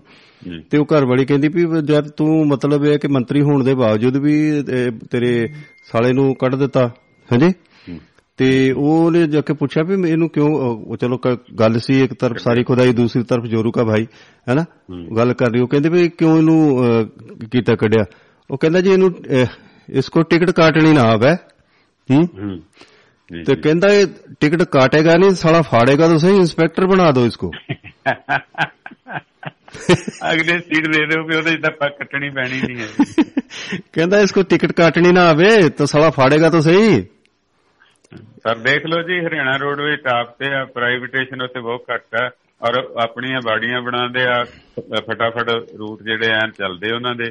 ਔਰ ਸਾਡੇ ਖਤਮ ਹੋਈ ਜਾ ਰਿਹਾ ਸਿਸਟਮ ਜਿਹੜਾ। ਆ ਦੇਖੋ ਜੀ ਤੁਸੀਂ ਗੱਲਬਾਤ ਕਰ ਰਹੇ ਚੰਗੀਆਂ ਗੱਲਾਂ ਕਰ ਰਹੇ ਹੋ ਤੇ ਸਾਨੂੰ ਮੇਰਾ ਜਿਹੜਾ ਹੈਗਾ ਸਟ੍ਰੀਮਿੰਗ ਜਿਹੜਾ ਹੈਗਾ ਕਿ ਲਾਈਵ ਜਿਹੜਾ ਨਾ ਉਹ ਜੇ ਚੱਲੀ ਜਾ ਰਿਹਾ। ਇਹ ਪਤਾ ਨਹੀਂ ਸ਼ਾਇਦ ਕਿਤੇ ਸਾਡੇ ਪ੍ਰਬੰਧਕਾਂ ਨੇ ਸੁਣ ਲਿਆ ਹੋਵੇਗਾ ਵੀ ਸ਼ਰਮਾ ਜੀ ਗੱਲਬਾਤ ਕਰ ਰਹੇ ਸੌ ਨਾ ਗਏ ਹੁਣ ਉਹਨਾਂ ਨੂੰ ਸਤਪਾਲ ਨੂੰ ਲਿਆਓ। ਗਿਰੀ ਨੂੰ ਸਾਮੀ ਨੂੰ ਕਿਉਂਕਿ ਉਹ ਵੀ ਕਾਫੀ ਗਿਆਨ ਰੱਖਦੇ ਆ। ਉਹਨਾਂ ਦੀ ਸਟੇਟ ਤਰੱਕੀ ਤੇ ਜਾ ਰਹੀ ਹੈ ਅਸੀਂ ਵੀ ਉਹਨਾਂ ਦੇ ਮਗਰ ਨਕਲ ਨਕਲ ਮਾਰ ਕੇ ਅੱਗੇ ਹੋਈਏ। ਜੀ ਸਤਪਾਲ ਜੀ ਗਿਰੀ ਗੋਸਵਾਮੀ ਜੀ ਜੇ ਤੁਸੀਂ ਸੁਣਦੇ ਹੋ ਤੇ ਆ ਜਾਓ। ਤੇ ਕਿਉਂਕਿ ਮੈਨੂੰ ਲੱਗ ਰਿਹਾ ਕਿ ਐਕਸਟੈਂਸ਼ਨ ਮਿਲ ਗਈ ਲੱਗਦੀ ਆ ਕਿ ਉਹ ਥੋੜਾ ਬਹੁਤਾ ਪ੍ਰੋਗਰਾਮ ਨੂੰ ਅੱਗੇ ਕਰ ਦਿੱਤਾ ਗਿਆ। ਤੇ ਮੇਰੀ ਪ੍ਰਬੰਧਕੀ ਸੁਣ ਵੀ ਰਹੇ ਹੋਣਗੇ? ਜੇ ਸਤਪਾਲ ਗਿਰੀ ਗੋਸਵਾਮੀ ਜੀ ਵੈਸ਼ਨੋ ਸ਼ਰਮਾ ਜੀ ਦੀ ਗੱਲ ਮੰਨ ਕੇ ਤੇ ਤੁਸੀਂ ਗੱਲ ਅ, ਆ ਜਾਓ। ਕੋਈ 5-7 ਮਿੰਟ ਤੁਹਾਡੇ ਨਾਲ ਲਾ ਸਕਦੇ ਆ। ਇੱਕ ਦੋ ਮਿੰਟ ਮੈਂ ਤੁਹਾਡੀ ਵੇਟ ਕਰ ਲੈਣਾ ਨਹੀਂ ਤੇ ਮੈਂ ਫਿਰ ਆਪਣਾ ਸੰਭਾਲ ਲਈਏ ਜੀ ਫਿਰ। ਸਮਾਨ ਚੱਕ ਕੇ ਦੌੜੀਏ ਆਪਾਂ। ਸੋ ਚਲੋ ਮੇਰੇ ਖਿਆਲ ਚ ਉਹਨਾਂ ਦਾ ਬਹੁਤ ਮਿਹਨਤੀ ਨੇ ਇਸ ਵੇਲੇ ਪਾਣੀ ਖੇਤਾਂ ਨੂੰ ਲਾ ਰਹੇ ਹੁੰਦੇ ਆ ਕਦੇ ਇਹਨਾਂ ਨੂੰ ਮੈਨੂੰ ਕਦੇ ਕਾਸੇ ਨੂੰ। ਸਾਡੇ ਵਰਗੇ ਤਾਂ ਕਹਿੰਦੇ ਆ ਸੂਰਜ ਛਿਪ ਗਿਆ ਜੀ ਵੜ ਜੇ ਅੰਦਰ। ਜੀ ਜੀ ਜੀ ਨਹੀਂ ਬਹੁਤ ਮਿਹਨਤੀ ਜੀ ਬਹੁਤ ਮਿਹਨਤੀ ਹੈ। ਜਦੋਂ ਵੀ ਕਿਤੇ ਕੰਮ ਕਰੀਏ ਤੇ ਉਦੋਂ ਮੈਨੂੰ ਜਦੋਂ ਵੀ ਕਿਤੇ ਹੋਵੇ ਗੱਲ ਤੇ ਉਹ ਜ਼ਰੂਰ ਇਹ ਗੱਲ ਕਹਿੰਦੇ ਹੁੰਦੇ ਕਿ ਇਸ ਵੇਲੇ ਮੈਂ ਆਪਣੇ ਖੇਤਾਂ ਦੇ ਵਿੱਚ ਆ ਇਸ ਵੇਲੇ ਫਿਰ ਉਹ ਆਹ ਕੰਮ ਕਰ ਰਿਹਾ। ਬਾਕੀ ਸਮਾਜ ਸਮੇ- ਸੇਵਾ ਨੂੰ ਵੀ ਉਹ ਸਮਰਪਿਤ ਨੇ ਆਪਣੀ ਕਿਸਾਨੀ ਨੂੰ ਵੀ ਸਮਰਪਿਤ ਨੇ ਪਰਿਵਾਰ ਨੂੰ ਸਮਰਪਿਤ ਨੇ ਤੇ ਸਾਰੇ ਸਮਾਜ ਨੂੰ ਵੀ ਉਹ ਸਮਰਪਿਤ ਨੇ। ਲੋਕ ਲੋਕ- ਦੇ ਮਾਲਕ ਨੇ। ਮੈਨੂੰ ਯਾਦ ਆਉਂਦਾ ਵੀ ਕਿੰਨੇ ਔਖੇ ਹੁੰਦੇ ਨੇ ਪਾਣੀ ਦੀ ਨਹਿਰ ਦੀ ਤੋਂ ਲੜਾਈਆਂ ਹੁੰਦੀਆਂ ਹੁੰਦੀਆਂ। ਹੁਣ ਬੱਚਿਆਂ ਨੂੰ ਕੀ ਪਤਾ ਵੀ ਕੀ ਪਾਣੀ ਦਾ ਕੀ ਮੁੱਲ ਹੈ? ਬਿਜਲੀ ਫ੍ਰੀ ਹੈ ਮੋਟਰਾਂ ਚੱਲੀ ਜਾਂਦੀਆਂ। ਬਸ ਨੱਕਾ ਮੋੜਨਾ ਵੀ ਔਖਾ ਲੱਗਦਾ। ਦੇਖੋ- ਤਾਂ ਰਾਤ ਨੂੰ ਵਾਰੀ ਤੋਂ ਹੀ ਲੜਾਈਆਂ ਹੋ ਜਾਂਦੀਆਂ ਸੀ ਨਹਿਰ ਦੇ ਪਾਣੀ ਬਿਲਕੁਲ ਜੀ ਸਾਨੂੰ ਪਤਾ ਜੀ ਵੀ ਪਿੰਡਾਂ ਦੇ ਵਿੱਚ ਨਾ ਇੱਕ ਬੰਦੇ ਨੂੰ ਘੜੀ ਦਿੱਤੀ ਹੁੰਦੀ ਸੀਗੀ ਟਾਈਮ ਵੇਖਣ ਵਾਸਤੇ 12 ਵਜੇ ਕੇ। ਹੁਣ ਸਾਡੀ ਮੈਨੂੰ ਯਕੀਨ ਆ ਕਿ ਛੋਟੇ ਛੋਟੇ ਹੁੰਦੇ ਸੀਗੇ। ਤੇ 12 ਵਜੇ ਸਾਡੀ ਰਾਤ ਦੇ 12 ਵਜੇ ਵਾਰੀ ਇੱਕ ਇੱਕ ਸਾਲ ਮਤਲਬ 12 ਵਜੇ ਰਾਤ ਦੇ ਸ਼ੁਰੂ ਹੁੰਦੀ ਤੇ ਦੂਸਰੀ 12 ਵਜੇ ਦਿਨ ਦੇ। ਜਦੋਂ ਰਾਤ ਦੇ ਸਮੇਂ ਤੇ ਹੁੰਦੀ ਸੀ 12 ਵਜੇ ਤੋਂ ਪਹਿਲਾਂ ਉਦੋਂ ਕਿਹੜੇ ਹਰ ਘਰ ਵਿੱਚ ਟਾਈਮ ਪੀਸ ਹੁੰਦਾ ਨਹੀਂ ਸੀਗਾ। ਤੇ ਗੁਰਦੁਆਰੇ ਵਾਲਾ ਹੁੰਦਾ ਸੀ ਇੱਕ ਭਾਈ ਹੈ ਇੱਕ ਭਾਈ ਉਹਦੇ ਘਰ ਜਾਣਾ ਜੀ। ਟਾਈਮ ਪੁੱਛਣ ਜਾਣਾ ਜੀ। ਲਓ ਜੀ ਸਤਪਾਲ ਗਿਰੀ ਗੋਸਵਾਮੀ ਜੀ ਦੂਸਰੇ ਨੰਬਰ ਤੇ ਆ ਗਏ ਨੇ। ਤੁਸੀਂ। ਹੋਲਡ ਹੀ ਰੱਖੋ ਮੈਂ ਦੂਸਰੇ ਲਾਈਨ ਤੇ ਇਹਨਾਂ ਨੂੰ ਲੈਣਾ ਮੈਂ ਉਹਨਾਂ ਨੂੰ। ਬੇਨਤੀ ਕਰਦਾ ਕਿ ਦੂਸਰੀ ਲਾਈਨ ਤੇ ਆ ਜਾਣ। ਤੇ ਕਿਉਂਕਿ ਜੀ। ਬਾਈ ਤੇ ਤੇ ਮੈਂ ਮਾਈਕ ਬੰਦ ਕਰਕੇ ਉਹਨਾਂ ਨੂੰ ਮੈਸੇਜ ਭੇਜਦਾ ਬੇਸ਼ੱਕ ਉਹਨਾਂ ਨੂੰ ਡਾਇਰੈਕਟ ਰਹਿ ਲਓ ਕਿਉਂਕਿ ਗੱਲਬਾਤ ਵਧੀਆ ਸੁਣੀ ਜਾਊਗੀ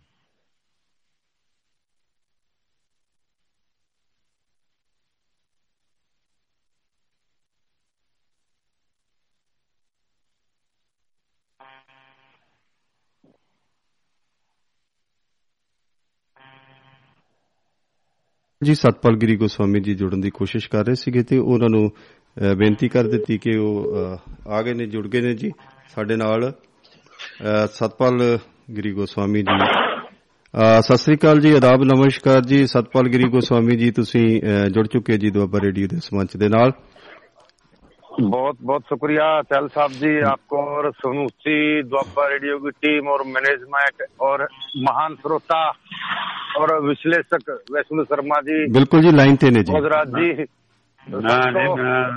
ਸਾਦਰ ਪ੍ਰਣਾਮ ਨਮਸਕਾਰ ਤਰਨ ਸਪਰਸ਼ ਨਮਸਕਾਰ ਸ਼ਰਮਾ ਜੀ। ਨਮਸਕਾਰ ਜੀ ਸ਼ਰਮਾ ਜੀ ਤੁਹਾਡੇ ਨਾਲ ਹੀ ਨੇ ਜੀ। ਸ਼ਰਮਾ ਜੀ ਦੀ ਸਵਾਨਾ ਦੋ ਕਿ ਮੈਂ ਉੜੀ ਜਾਉਂ ਸ਼ਰਮਾ ਜੀ ਦੀ ਪੁਰਜੋਰ ਬੇਨਤੀ ਦੇ ਉੱਪਰ ਤੁਹਾਨੂੰ ਤੁਹਾਨੂੰ ਤੁਸੀਂ ਬੇਨਤੀ ਕੀਤੀ ਸੀ। ਭੁਪਿੰਦਰ ਜੀ ਚੱਲ ਸਾਹਿਬ ਜੀ।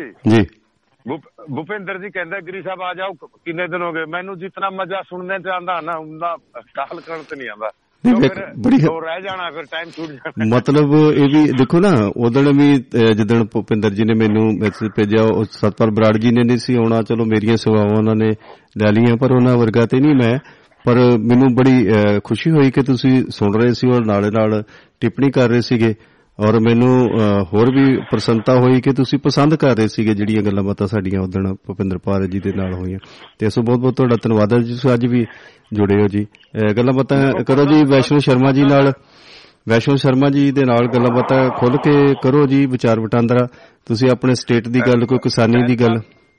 चहल साहब जी आप शर्मा जी और बराड़ साहब की तो जूतियां बराबर भी नहीं है लेकिन, वाजी वा, वाजी वा। लेकिन लेकिन अपने लिए फख्र की बात यह है कि महानुभावों का साथ अपने साथ है आशीर्वाद जी तो थोड़ा मोटा तो असर आएगा ना जरूर होगा जरूर होगा जी हाँ, हमारा हरियाणवी की बात करी वो बात सही है जो भजन लाल के टाइम में बात थी वो कनेक्ट ठीक है जी। अच्छा मैं बोलिया सही सी ना। अरे सारा हम्म। इसको टिकट काटनी ना आवे है? हाँ अब ऐसे टिकट काटनी तो नहीं आंदी पढ़नी तो आंदी होगी कहता फाड़ेगा तो सही इंस्पेक्टर बना हाँ पढ़नी ला दो ऐसा जी हरियाणा तो हरियाणा है सब जी जी हरियाणा रोडवेज हरियाणा रोडवेज बहुत बढ़िया मुनाफे में है और बहुत बढ़िया चल रही है जी सबसे बढ़िया बात है तो नई नई बस आई बे एक हजार बस नई आई है बढ़िया बहुत बढ़िया चल रही है ਜੀ ਪੰਜਾਬ ਰੋਡਵੇਜ਼ ਦੇਖੋ ਕਿੰਨੀਆਂ ਬੱਸਾਂ ਸਿਰਫ ਇਸ ਕਰਕੇ ਬੇਕਾਰ ਹੋ ਗਈਆਂ ਅ, ਅ, ਸਤਪਾਲ ਗਿਰੀ ਗੋਸਵਾਮੀ ਜੀ ਕਿ ਉਹਨਾਂ ਨੂੰ ਸਿਰਫ ਤੇ ਸਿਰਫ ਇੰਨੀਆਂ ਬੱਸਾਂ ਖੜੀਆਂ ਨੇ ਕਿ ਉਹਨਾਂ ਨੂੰ ਜਿਹੜਾ ਹੈਗਾ ਉਹ ਸਟਾਫ ਨਹੀਂ ਮਿਲ ਰਿਹਾ। ਜਿਹੜੇ ਭਰਤੀ ਡਰਾਈਵਰ ਭਰਤੀ ਨਹੀਂ ਹੋ ਰਹੇ ਕਨੈਕਟਰ ਭਰਤੀ ਨਹੀਂ ਹੋ ਰਹੇ ਰੋਜ਼ ਹੜਤਾਲਾਂ ਹੁੰਦੀਆਂ ਨੇ। ਔਰ ਅਰਬਾਂ ਖਰਬਾਂ ਰੁਪਏ ਦਾ ਜਿਹੜਾ ਹੈਗਾ ਪ੍ਰਾਪਰਟੀ ਨਾਸ ਹੋ ਰਹੀ ਹੈ ਜੀ ਸਿਰਫ ਇਸ ਕਰਕੇ ਵੀ ਚਲੋ ਜੇ ਬੰਦੇ ਤੁਸੀਂ ਉਹ ਡਰਾਈਵਰ ਭਰਤੀ ਕਰੋ ਤੁਸੀਂ ਕਨ- ਕਨੈਕਟਰ ਭਰਤੀ ਕਰੋ ਆਪਣੀਆਂ ਤਨਖਾਹਾਂ ਵੀ ਨਾ ਕੱਢਣਗੇ। ਜਿਹੜੇ ਉਹ ਇੰਨਾ ਵਿਆਜ ਪੈ ਰਿਹਾ ਜੀ ਉਹ ਉਹਨਾਂ ਦਾ ਸਾਰੀਆਂ ਜਿਹੜੀਆਂ ਪਨ ਬੱਸਾਂ ਨੇ ਜਾਂ ਪੀਆਰਟੀਸੀ ਨੇ ਸਾਰੀਆਂ ਲੋਨ ਤੇ ਨੇ ਜੀ। ਤੇ ਸਿਰਫ ਇੱਕ ਸਟਾਫ ਅਸੀਂ ਭਰਤੀ ਕਰਨਾ ਜੇ ਪ੍ਰਾਈਵੇਟ ਬੱਸਾਂ ਵਾਲੇ ਆਪਣੀ ਬੱਸ ਵੀ ਲੈ ਕੇ ਨਵੀਂ ਲੈ ਕੇ ਆਪਣੇ ਪੈਸਿਆਂ ਦੀ ਬੱਸ ਵੀ ਲੈ ਕੇ ਆਪਣੇ ਕਰਜ਼ੇ ਵੀ ਕੱਢਦੇ ਨੇ ਔਰ ਆਪਣਾ ਸਟਾਫ ਭਰਤੀ ਕਰਕੇ ਰੋਜ਼ ਪ੍ਰੋਫਿਟ 'ਚ ਵੀ ਆਉਂਦੇ ਨੇ ਤੇ ਕੀ ਅਸੀਂ ਜਿਹੜਾ ਹੈਗਾ ਕੋ ਨੈਕ ਟੂ ਨੈਕ ਨਹੀਂ ਚੱਲ ਸਕਦੇ ਜਿਹੜੀਆਂ ਬੱਸਾਂ ਦੇ ਆਪਣੇ ਖਰਚੇ ਕੱਢ ਕੇ ਤੇ ਉਹ ਅਸੀਂ ਕੱਢ ਨਹੀਂ ਸਕਦੇ ਜੀ? ਕਿੰਨੇ ਦੁਖਾਂਤ ਦੀ ਗੱਲ ਹੈ? ਉਹ ਕਹਾਵਤ ਹੈ ਨਾ ਸਾਹਿਬ ਜੀ ਉਹ ਕਰਨ ਵਾਲੀ ਤਵੰਨੀ ਬਤਾਨ ਵਾਲਾ ਕਿ ਰੁਪਿਆ ਜੀ।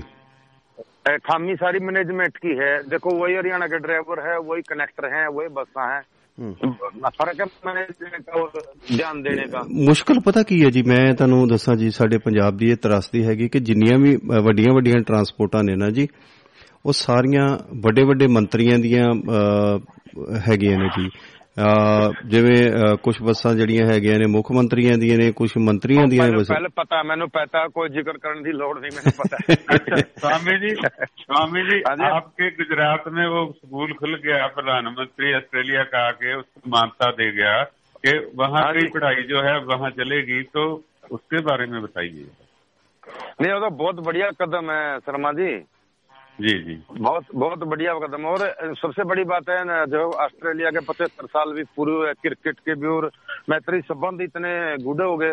तो मतलब सरकार का फ़र्क तो है देखो गाहे वगाहे कोई मानो या ना मानो सबको स्वीकार करना ही एक समझदारी है। जी जी जी। हो सकता है सरकार मौजूदा सरकार सारे काम सौ काम में से कोई दस काम पसंद नहीं आए होगे नब्बे तो सही किए होगे या नब्बे गलत करे होगे दस सही करे होगे। लेकिन कुछ लोगों की प्रवृत्ति ऐसी हो गई मतलब कुछ भी कर लो उल्टा ही बोलना विरोध ही करना। हम्म, हम्म, इसमें मतलब दायरा से बाहर जो चीज़ें जा रही है ना जैसे देखो अभी अभी चलो खुल के बात करते हैं। हम्म। राहुल गांधी जी ब्रिज कैम्ब्रिज में हाँ जी हाँ जी। भाषण देता। हम्म हम्म। माड़ी दो- गल। अगर दो प्लेयर दो प्लेयर होते हैं ना दो प्लेयरों किसको बोला जाता है प्लेयर जो एक मैदान के अंदर दायरे में सामने वाले को चित कर दे उसको प्लेयर बोला जाता है। जी। और जो बाउंड्री से बाहर निकले या तो उसको फोल्टी बोला जाएगा या फोल बोला जाएगा या उसको भगोड़ा बोला जाएगा। ਨਹੀਂ ਬਹੁਤਾ ਪਸੰਦ ਨਹੀਂ ਕੀਤਾ ਗਿਆ ਉਹਨਾਂ ਨੇ ਜਿਹੜੀਆਂ ਗੱਲਾਂ ਬਾਤਾਂ ਕੀਤੀਆਂ। ਮੇਰਾ ਮੇਰਾ ਮੇਰਾ ਕਹਿਣੇ ਦਾ ਮਤਲਬ ਇਹ ਹੈ ਕਿ ਚਹਿਲ साहब जी की हमारे देश में विविधता में एकता है मैं सरकार से हमारे को मौजूदा सरकार से हमको प्रसन्न हो सकते हैं सवाल जवाब हम पूछ सकते हैं लेकिन उसका एक दायरा है आप दायरे में रह के पूछो ना जो भी पूछना है नहीं बिल्कुल उसको कटहरे में खड़ा करो जो भी उससे पूछना वो पूछो मतलब एक इसकी 네ਗੇਟਿਵਿਟੀ ਅਲੱਗ ਤਰ੍ਹਾਂ ਸੇ ਜਾਂਦੀ ਹੈ। ਨਹੀਂ ਤੁਸੀਂ ਦੇਖੋ ਬਿਲਕੁਲ ਬਿਲਕੁਲ ਬਿਲਕੁਲ ਜੀ। ਇੱਥੇ ਵੇਖੋ ਜੀ ਉਹ ਆਪਣੇ ਯਾਤਰਾ ਦੇ ਦੌਰਾਨ ਉਹਨਾਂ ਨੇ ਬਹੁਤ ਕੁਝ ਕਿਹਾ ਸਰਕਾਰਾਂ ਦੇ ਖਿਲਾਫ ਵੀ ਕਿਹਾ ਆਪਣੀ ਪਾਰਟੀ ਦੇ ਖਿਲਾਫ ਵੀ ਕਿਹਾ ਆਪੋਜੀਸ਼ਨ ਪਾਰਟੀਆਂ ਦੇ ਖਿਲਾਫ ਵੀ ਗੱਲ ਕੀਤੀ ਹੈ। ਕਿਸੇ ਨੇ ਇਹਨਾਂ ਨੋਟਿਸ ਨਹੀਂ ਲਿਆ ਕਿਉਂਕਿ ਸਾਡੇ ਦੇਸ਼ ਦੇ ਅੰਦਰ ਘਰ ਦੀ ਗੱਲ ਹੈ। ਘਰ ਵਿੱਚ ਅਸੀਂ ਜਿਸ ਤਰ੍ਹਾਂ ਮਰਜ਼ੀ ਲੜੀਏ ਕੁੜੀਏ ਵਾਲਾਂ ਨੂੰ ਹੱਥ ਪਾਈਏ ਜੋ ਮਰਜ਼ੀ ਕਰੀਏ। ਪਰ ਮੈਨ ਬਾਤ ਕਿਆ ਪਰ ਕਈ ਵਾਰੀ ਇੱਕ ਮੁੱਦੇ ਤੇ ਕਈ ਵਾਰੀ ਚਰਚਾ बार चर्चा भी हो जब आप एक एक चीज़ को एक गाँव को बार बार खेलते रहोगे ना हम्म। मोदी अडानी अंबानी अडानी अंबानी अडानी अंबानी नहीं। एस बीजेपी सर जी, कहने का मतलब जी मेरी मेरी मेरी कहने का मतलब क्या है प्लीज़ दो मिनट सुनो। हम्म। जिस आदमी ने ये नहीं पता कि भाई एस क्या है हम्म। वो उसको राहुल गांधी बता देते आर एस एस क्या है। जी। एक बात। दूसरी बात अडानी अंबानी। तो एक दिन पहले भी अपनी बात हुई अडानी अंबानी कोई आज थोड़े पैदा हुए हैं। जी। और सबसे बड़ा उसको आगे लाने का योगदान राजीव गांधी जी का और पीवी नरसिम्हा राव जी का है। हम्म। आप स्वीकार क्यों नहीं स्वीकार करते? और फिर ए, क्या अडानी अंबानी का जहाँ पे कांग्रेस सरकार है चाहे वो छत्तीसगढ़ में चाहे राजस्थान में क्या इन्वेस्टमेंट नहीं किया है क्या उनने ਨਹੀਂ ਬਿਲਕੁਲ ਉਹ ਇਹਦੇ ਵਿੱਚ ਕੱਲ ਵੀ ਸਾਡੇ ਪੰਜਾਬ ਵਿਧਾਨ ਸਭਾ ਵਿੱਚ ਵੀ ਇਹ ਗੱਲ ਹੋਈ ਆ ਵੀ ਤੁਸੀਂ ਅਡਾਨੀ ਅੰਬਾਨੀ ਦੀ ਗੱਲ ਕਰਦੇ ਹੋ ਤੇ ਉਹ ਤੁਹਾਡੀ ਅਹ, ਜਿਹੜੀ ਕਾਂਗਰਸ ਸਰਕਾਰ ਨੇ ਭਗਵੰਤ ਮਾਨ ਨੇ ਕਿਹਾ ਕਿ ਤੁਹਾਨੂੰ ਉੱਥੇ ਉਹਨਾਂ ਨੂੰ ਤੁਸੀਂ ਖਾਣਾ ਦੇ ਛੱਡੀਆਂ ਨੇ ਉੱਥੇ ਸਾਰੀਆਂ ਅ- ਅਡਾਨੀ ਅੰਬਾਨੀ ਨੂੰ ਤੇ ਇਹ ਇਹ ਕਿੱਦਾਂ ਦੀ ਗੱਲ ਹੋਈ ਤੁਸੀਂ ਪੰਜਾਬ ਦੇ ਵਿੱਚ ਗੱਲ ਕਰਦੇ ਹੋ ਜਾਂ ਮੋਦੀ ਨਾਲ ਗੱਲ ਕਰਦੇ ਹੋ ਤੇ ਉੱਥੇ ਵੀ ਤਾਂ ਜਿੱਥੇ ਕਾਂਗਰਸ ਸਰਕਾਰਾਂ ਨੇ ਉੱਥੇ ਵੀ ਤਾਂ ਉਹਨਾਂ ਦਾ ਚਰਚਾ ਹੈ ਨਾ ਜੀ ਜੀ अच्छा। लोग जो जाते हैं ना नवे थानेदार कोई भी आए उसको खरीद लेते हैं। ठीक है ना? हाँ। जब वो थे तो उनको खरीदा अब इनको तो इनको खरीद ही बिल्कुल जी। नहीं आप एक चीज़ और मैं एक बहुत पता की बात बता रहा हूँ आपको। हम्म। शायद आप भी इस चीज़ को फील करेंगे। हम्म। जब कोई आदमी एक इतना बड़ा लीडर और इतने बड़े पार्टी का एक बहुत बड़ा लीडर हम्म। एक्चुअली में तो वो क्या है? एक सांसद ही है राहुल गांधी। जी जी जी। ठीक है लेकिन वो अ, कांग्रेस के सर्वसरी है हम्म हम्म हम्म, वो किसी की ताकत ही नहीं उसके बाहर कर गए अरे मेरा कहने का भाव ये है कि कांग्रेस विरोध की जगह विरोध नहीं करती। हम्म। कांग्रेस बीजेपी को आगे लाने में बहुत बड़ा रोल रोल अदा कर रही है। बिल्कुल ठीक है बिल्कुल ठीक है।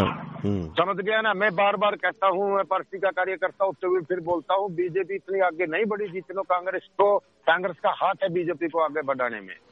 बिल्कुल बिल्कुल बिल्कुल बिल्कुल। हाँ, क्योंकि हर बार हर बार आप एक चीज़ हाँ जी हाँ जी हाँ जी मुझे याद है कि सबसे पहले पार्लियामेंट में जो आंखें मारने से काम शुरू हुआ इसका नहीं शुरू तो शर्मा जी उससे पहले ही हो गया वो तो एक झलक थी हम्म काम तो बहुत पहले ही हो गया अब देखो पहले तो बड़ी दाढ़ी रख के दरबार साहब चला गया फिर उससे छोटी कर ली इंग्लैंड जाके फिर उसने क्लीन शेव कर ली जी अभी एक महीने में इतने रंग बदलने का कोई अच्छा थोड़ा है। गिरगिट गिरगिट वांगू रंग बदल गया नहीं, खड़ा खड़ा नहीं, सरदार नहीं, हाँ जी। शर्मा जी शर्मा जी असलियत क्या है? आपको पता है मुझे भी पता है।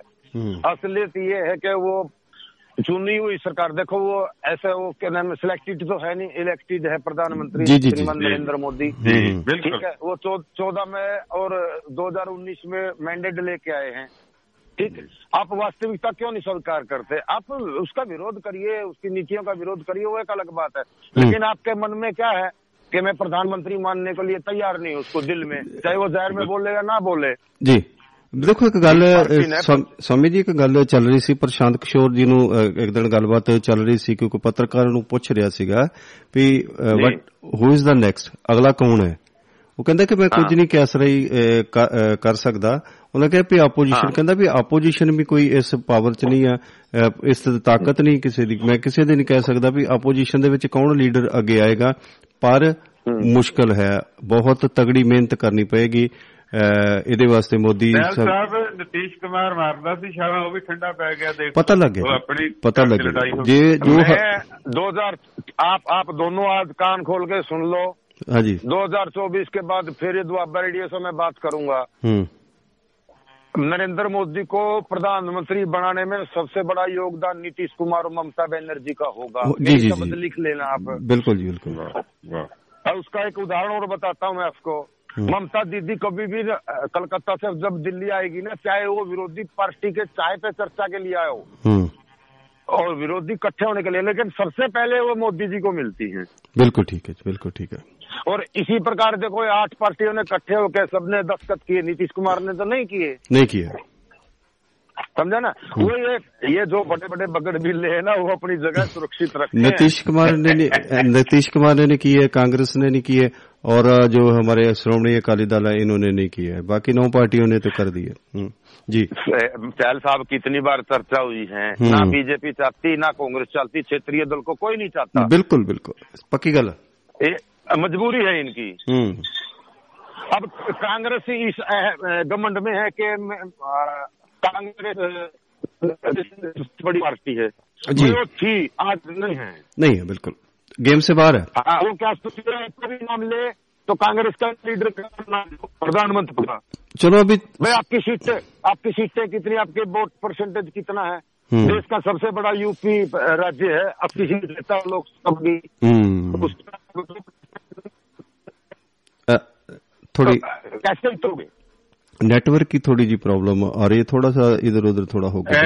अपना स्वामी जी मोदी साहब को कहो कि थोड़ा नेटवर्क भी सुधारे जेल बहुत लूट रहे हैं और सेवा नहीं दे रहे कल मैं कल महाराज जी मैं कैसे कहूँ मैं तो छोटा सा किसान का बेटा हूँ मैं तो आप जैसो मुश्किल भी तो- चिट्ठी का इसीलिए कहो ना कि अब अब मेरे को भी दिक्कत आ रही है गुजरात में भी आ रही है। मैंने आपको बार बार बोल रहा हूँ। गुजरात को गुजरात में आ रही है। नहीं नहीं नहीं गुजरात में कोई नहीं नहीं मैं तो दस दस मीटर रोड पे खड़ा हूँ बिल्कुल साफ साफ तो आपका नेटवर्क सही नहीं ना आ रहा है इसीलिए तो मैं बोल रहा हूँ आपको अच्छा चलो आपको मतलब कटाक्ष मारना है ना गुजरात में। मारो, नहीं नहीं ऐसी दिक्कत नहीं। ऐसी बात हमने विनती की क्योंकि सभी के लिए प्रार्थना की नहीं देखो पता क्या है ना किसी के घर में होगा तो कुछ गिरेगा किसी मंगते को भी मिलने की आस होगी ना। चलो जी किसी को मिलेगा किसी देश के जैसे लिए भजन लाल की साली कहती थी ना वो घर वाली के ऐसे करते हम भी ऐसे करते हैं भाई। अच्छा चलो ये तो ये तो चलो अलग बातें हुई एक मुद्दे की बात और कर लेते हैं। जी जी बिल्कुल बिल्कुल बिल्कुल जी। शर्मा जी कभी भी ऐसा कोई मंच साझा अगर आपसे हो या चहल साहब या कोई भी द्वाबा रेडियो का। श्रोता या विश्लेषक कभी भी ऐसा मौका लगे ना हम्म।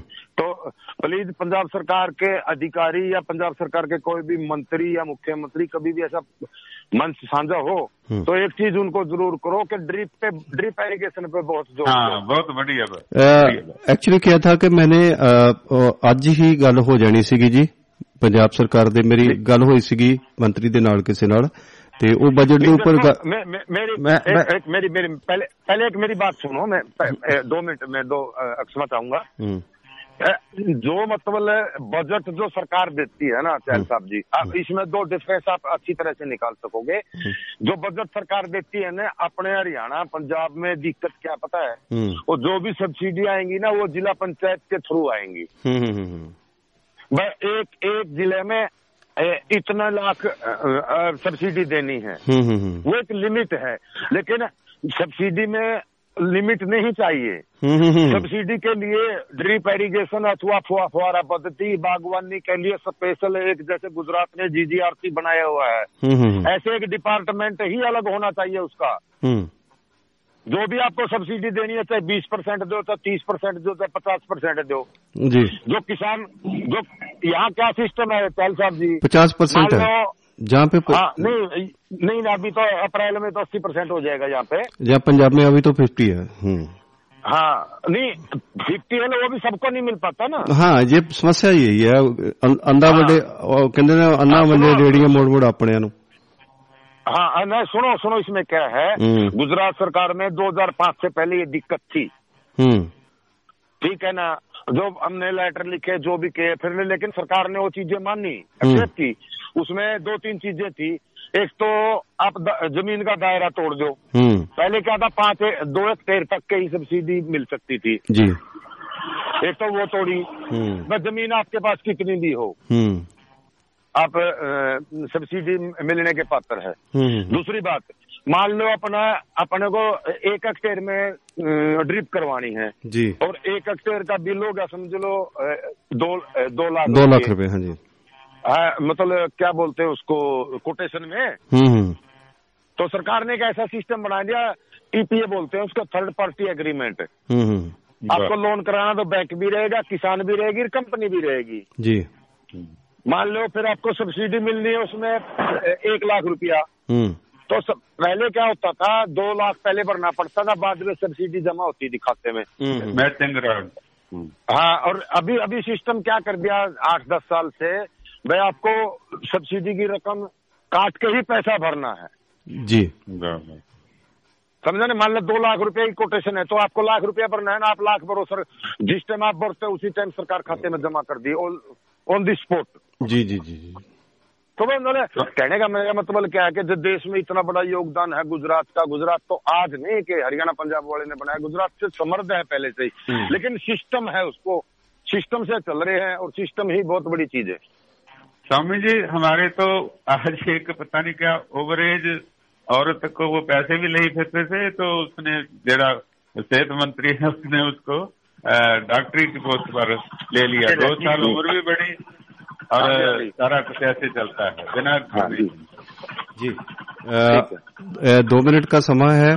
ਸਮਾਂ ਹੈ ਅ, ਸਵਾਮੀ ਜੀ ਆਪ Thank ਕਿ- you ਜੀ। ਅ, ਕਿਵੇਂ ਕਨਕਲੂਡ ਕਰਨਾ ਚਾਹੋਗੇ ਤੁਸੀਂ ਅੱਜ ਦੇ ਇਸ ਪ੍ਰੋਗਰਾਮ हाँ ਨੂੰ स्वामी जी ਸਵਾਮੀ ਜੀ चलो अ, भाई मेरा कहने का मतलब है जितना भी आप प्रोग्राम करो ना उसमें चाहे पांच मिनट या दस मिनट किसान के ऊपर लाओ जी। और लगातार कंटिन्यू इस पे बोलते रहो कभी न कभी जरूर आंखें खुलेंगी सरकारों की जी।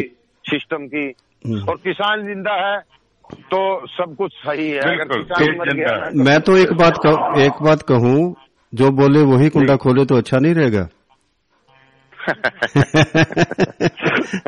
आप अप, सरकारों को इस पे ध्यान देना पड़ेगा। नहीं देखो मेरा आपने कहने का मतलब है ये ये हंसदा बसदा पंजाब है ना हर रोज की घटनाएँ देखते हैं और किसानों का जो बुरा हाल देखते हैं ना हम्म। सच मानिए मेरे को बहुत पीड़ा होती है चल साहब बहुत पीड़ा होती है। बिल्कुल जी आपका धन्यवाद कि आपको बिल्कुल एक समृद्ध स्टेट समृद्ध स्टेट का किसान आज लाचार है। हम्म। कहा से सिस्टम बिल्कुल बिल्कुल सारे देश को। सिखाने वाला किसान आज लाचार है। प- पुखारी बन गया। पुखारी बन गया सो आभारी हैं आपके जी? बहुत बहुत धन्यवाद आपका भी सतपाल गिरी गोस्वामी से इतने प्रभावशाली। बातें करने के लिए। भूलिबा लेगी क्षमा क्षमा नहीं, बिल्कुल जी ऐसी हैं। हम तो चाहेंगे आप ऐसी गुस्ताखी करते रहें। अरे ऐसा ऐसा नहीं है देखो मैं कोई नियमित तो विश्लेषक हूँ नहीं किसान है कभी वो कोई हरियाणवी में कोई पंजाबी में कोई नहीं, निकल इससे- तो मैंने अपना अपना आपसे आपसे बढ़िया विश्लेषक हमको चाहिए भी नहीं ओहो हाँ ठीक है ठीक है चलो चलो धन्यवाद। बहुत- बहुत मेहरबानी। और आपका आपका बड़पन है ठीक है जी बहुत बहुत ਬਹੁਤ ਬਹੁਤ नमस्कार सारे ਮਿਹਰਬਾਨੀ श्रोताओं को। ਜੁੜਨ ਵਾਸਤੇ ਅੱਛੇ ਵਿਚਾਰ ਦੇਣ ਵਾਸਤੇ ਤੁਹਾਡਾ ਬਹੁਤ ਬਹੁਤ ਧੰਨਵਾਦ ਸ਼ਰਮਾ ਜੀ ਤੁਹਾਡਾ ਜੀ, ਵੀ ਜੀ, ਬਹੁਤ ਬਹੁਤ ਨਮਸਕਾਰ, ਧੰਨਵਾਦ ਸਤਿ ਸ੍ਰੀ ਅਕਾਲ, ਤੇ ਵਾਹਿਗੁਰੂ ਜੀ ਤੁਸੀਂ ਖਾਲਸਾ, ਇਸ ਕਰਕੇ ਵਾਹਿਗੁਰੂ ਜੀ ਜੀ ਕੀ ਫਤਿਹ ਅਹ ਤੁਹਾਡੀ ਵੀ ਸ਼ਰਮਾ ਜੀ ਇਸ ਕਰਕੇ ਤੁਸੀਂ ਅਹ, ਧੰਨਵਾਦ ਦੇ ਪਾਤਰ ਹੋ ਤੁਹਾਨੂੰ ਤੁਹਾਡਾ ਧੰਨਵਾਦ ਕਰਨਾ ਬਣਦਾ ਕਿ ਤੁਹਾਡੀ ਅਹ, ਇਸ ਮੇਰੇ ਖਿਆਲ 'ਚ ਤੁਹਾਡੇ ਬੇਨਤੀ ਨੂੰ ਉਹਨਾਂ ਨੇ ਸਤਪਾਲ ਗਿਰੀ ਗੋਸਵਾਮੀ ਜੀ ਨੇ ਅਹ, ਪ੍ਰਵਾਨ ਕਰ ਲਿਆ ਤੇ ਕੋਈ 15-20 ਮਿੰਟ ਚੰਗੀਆਂ ਗੱਲਾਂ ਜਿਹੜੀਆਂ ਨੇ ਉਹ ਸਾਡੇ ਦੁਆਬਾ ਰੇਡੀਓ ਦੇ ਸਾਰੇ ਮਨਮਤੇ ਸਰੋਤਿਆਂ ਦੇ ਤੱਕ ਗੱਲਾਂ ਜਿਹੜੀਆਂ ਪਹੁੰਚੀਆਂ ਨੇ ਬੜੀਆਂ ਕੰਮ ਦੀਆਂ ਗੱਲਾਂ ਕੀਤੀਆਂ ਸੋ ਤੁਹਾਡਾ ਉਚੇਚੇ ਤੌਰ ਤੇ ਧੰਨਵਾਦ ਕਰਨਾ ਬਣਦਾ। ਆਪਣੇ ਵਿਚਾਰ ਵੀ ਤੁਸੀਂ ਬੜੇ ਵਧੀਆ ਦਿੱਤੇ ਤੇ ਜਿਹੜੇ ਤੁਸੀਂ ਅਹ, ਬੇਨਤੀ ਕਰਕੇ ਅਹ, ਸਤਪਾਲ ਗਿਰੀ ਗੋਸਵਾਮੀ ਜੀ ਨੂੰ ਤੁਸੀਂ ਲਾਈਨ ਤੇ ਅਹ, ਲੈ ਲਿਆ ਜੋ ਆ ਗਏ ਨੇ ਤੇ ਸੋ ਉਹ- ਉਹਨਾਂ ਦਾ ਵੀ ਤੁਹਾਡਾ ਦੋਹਰਾ ਧੰਨਵਾਦ ਆ ਜੀ। ਸਤਿ ਸ੍ਰੀ ਅਕਾਲ ਜੀ।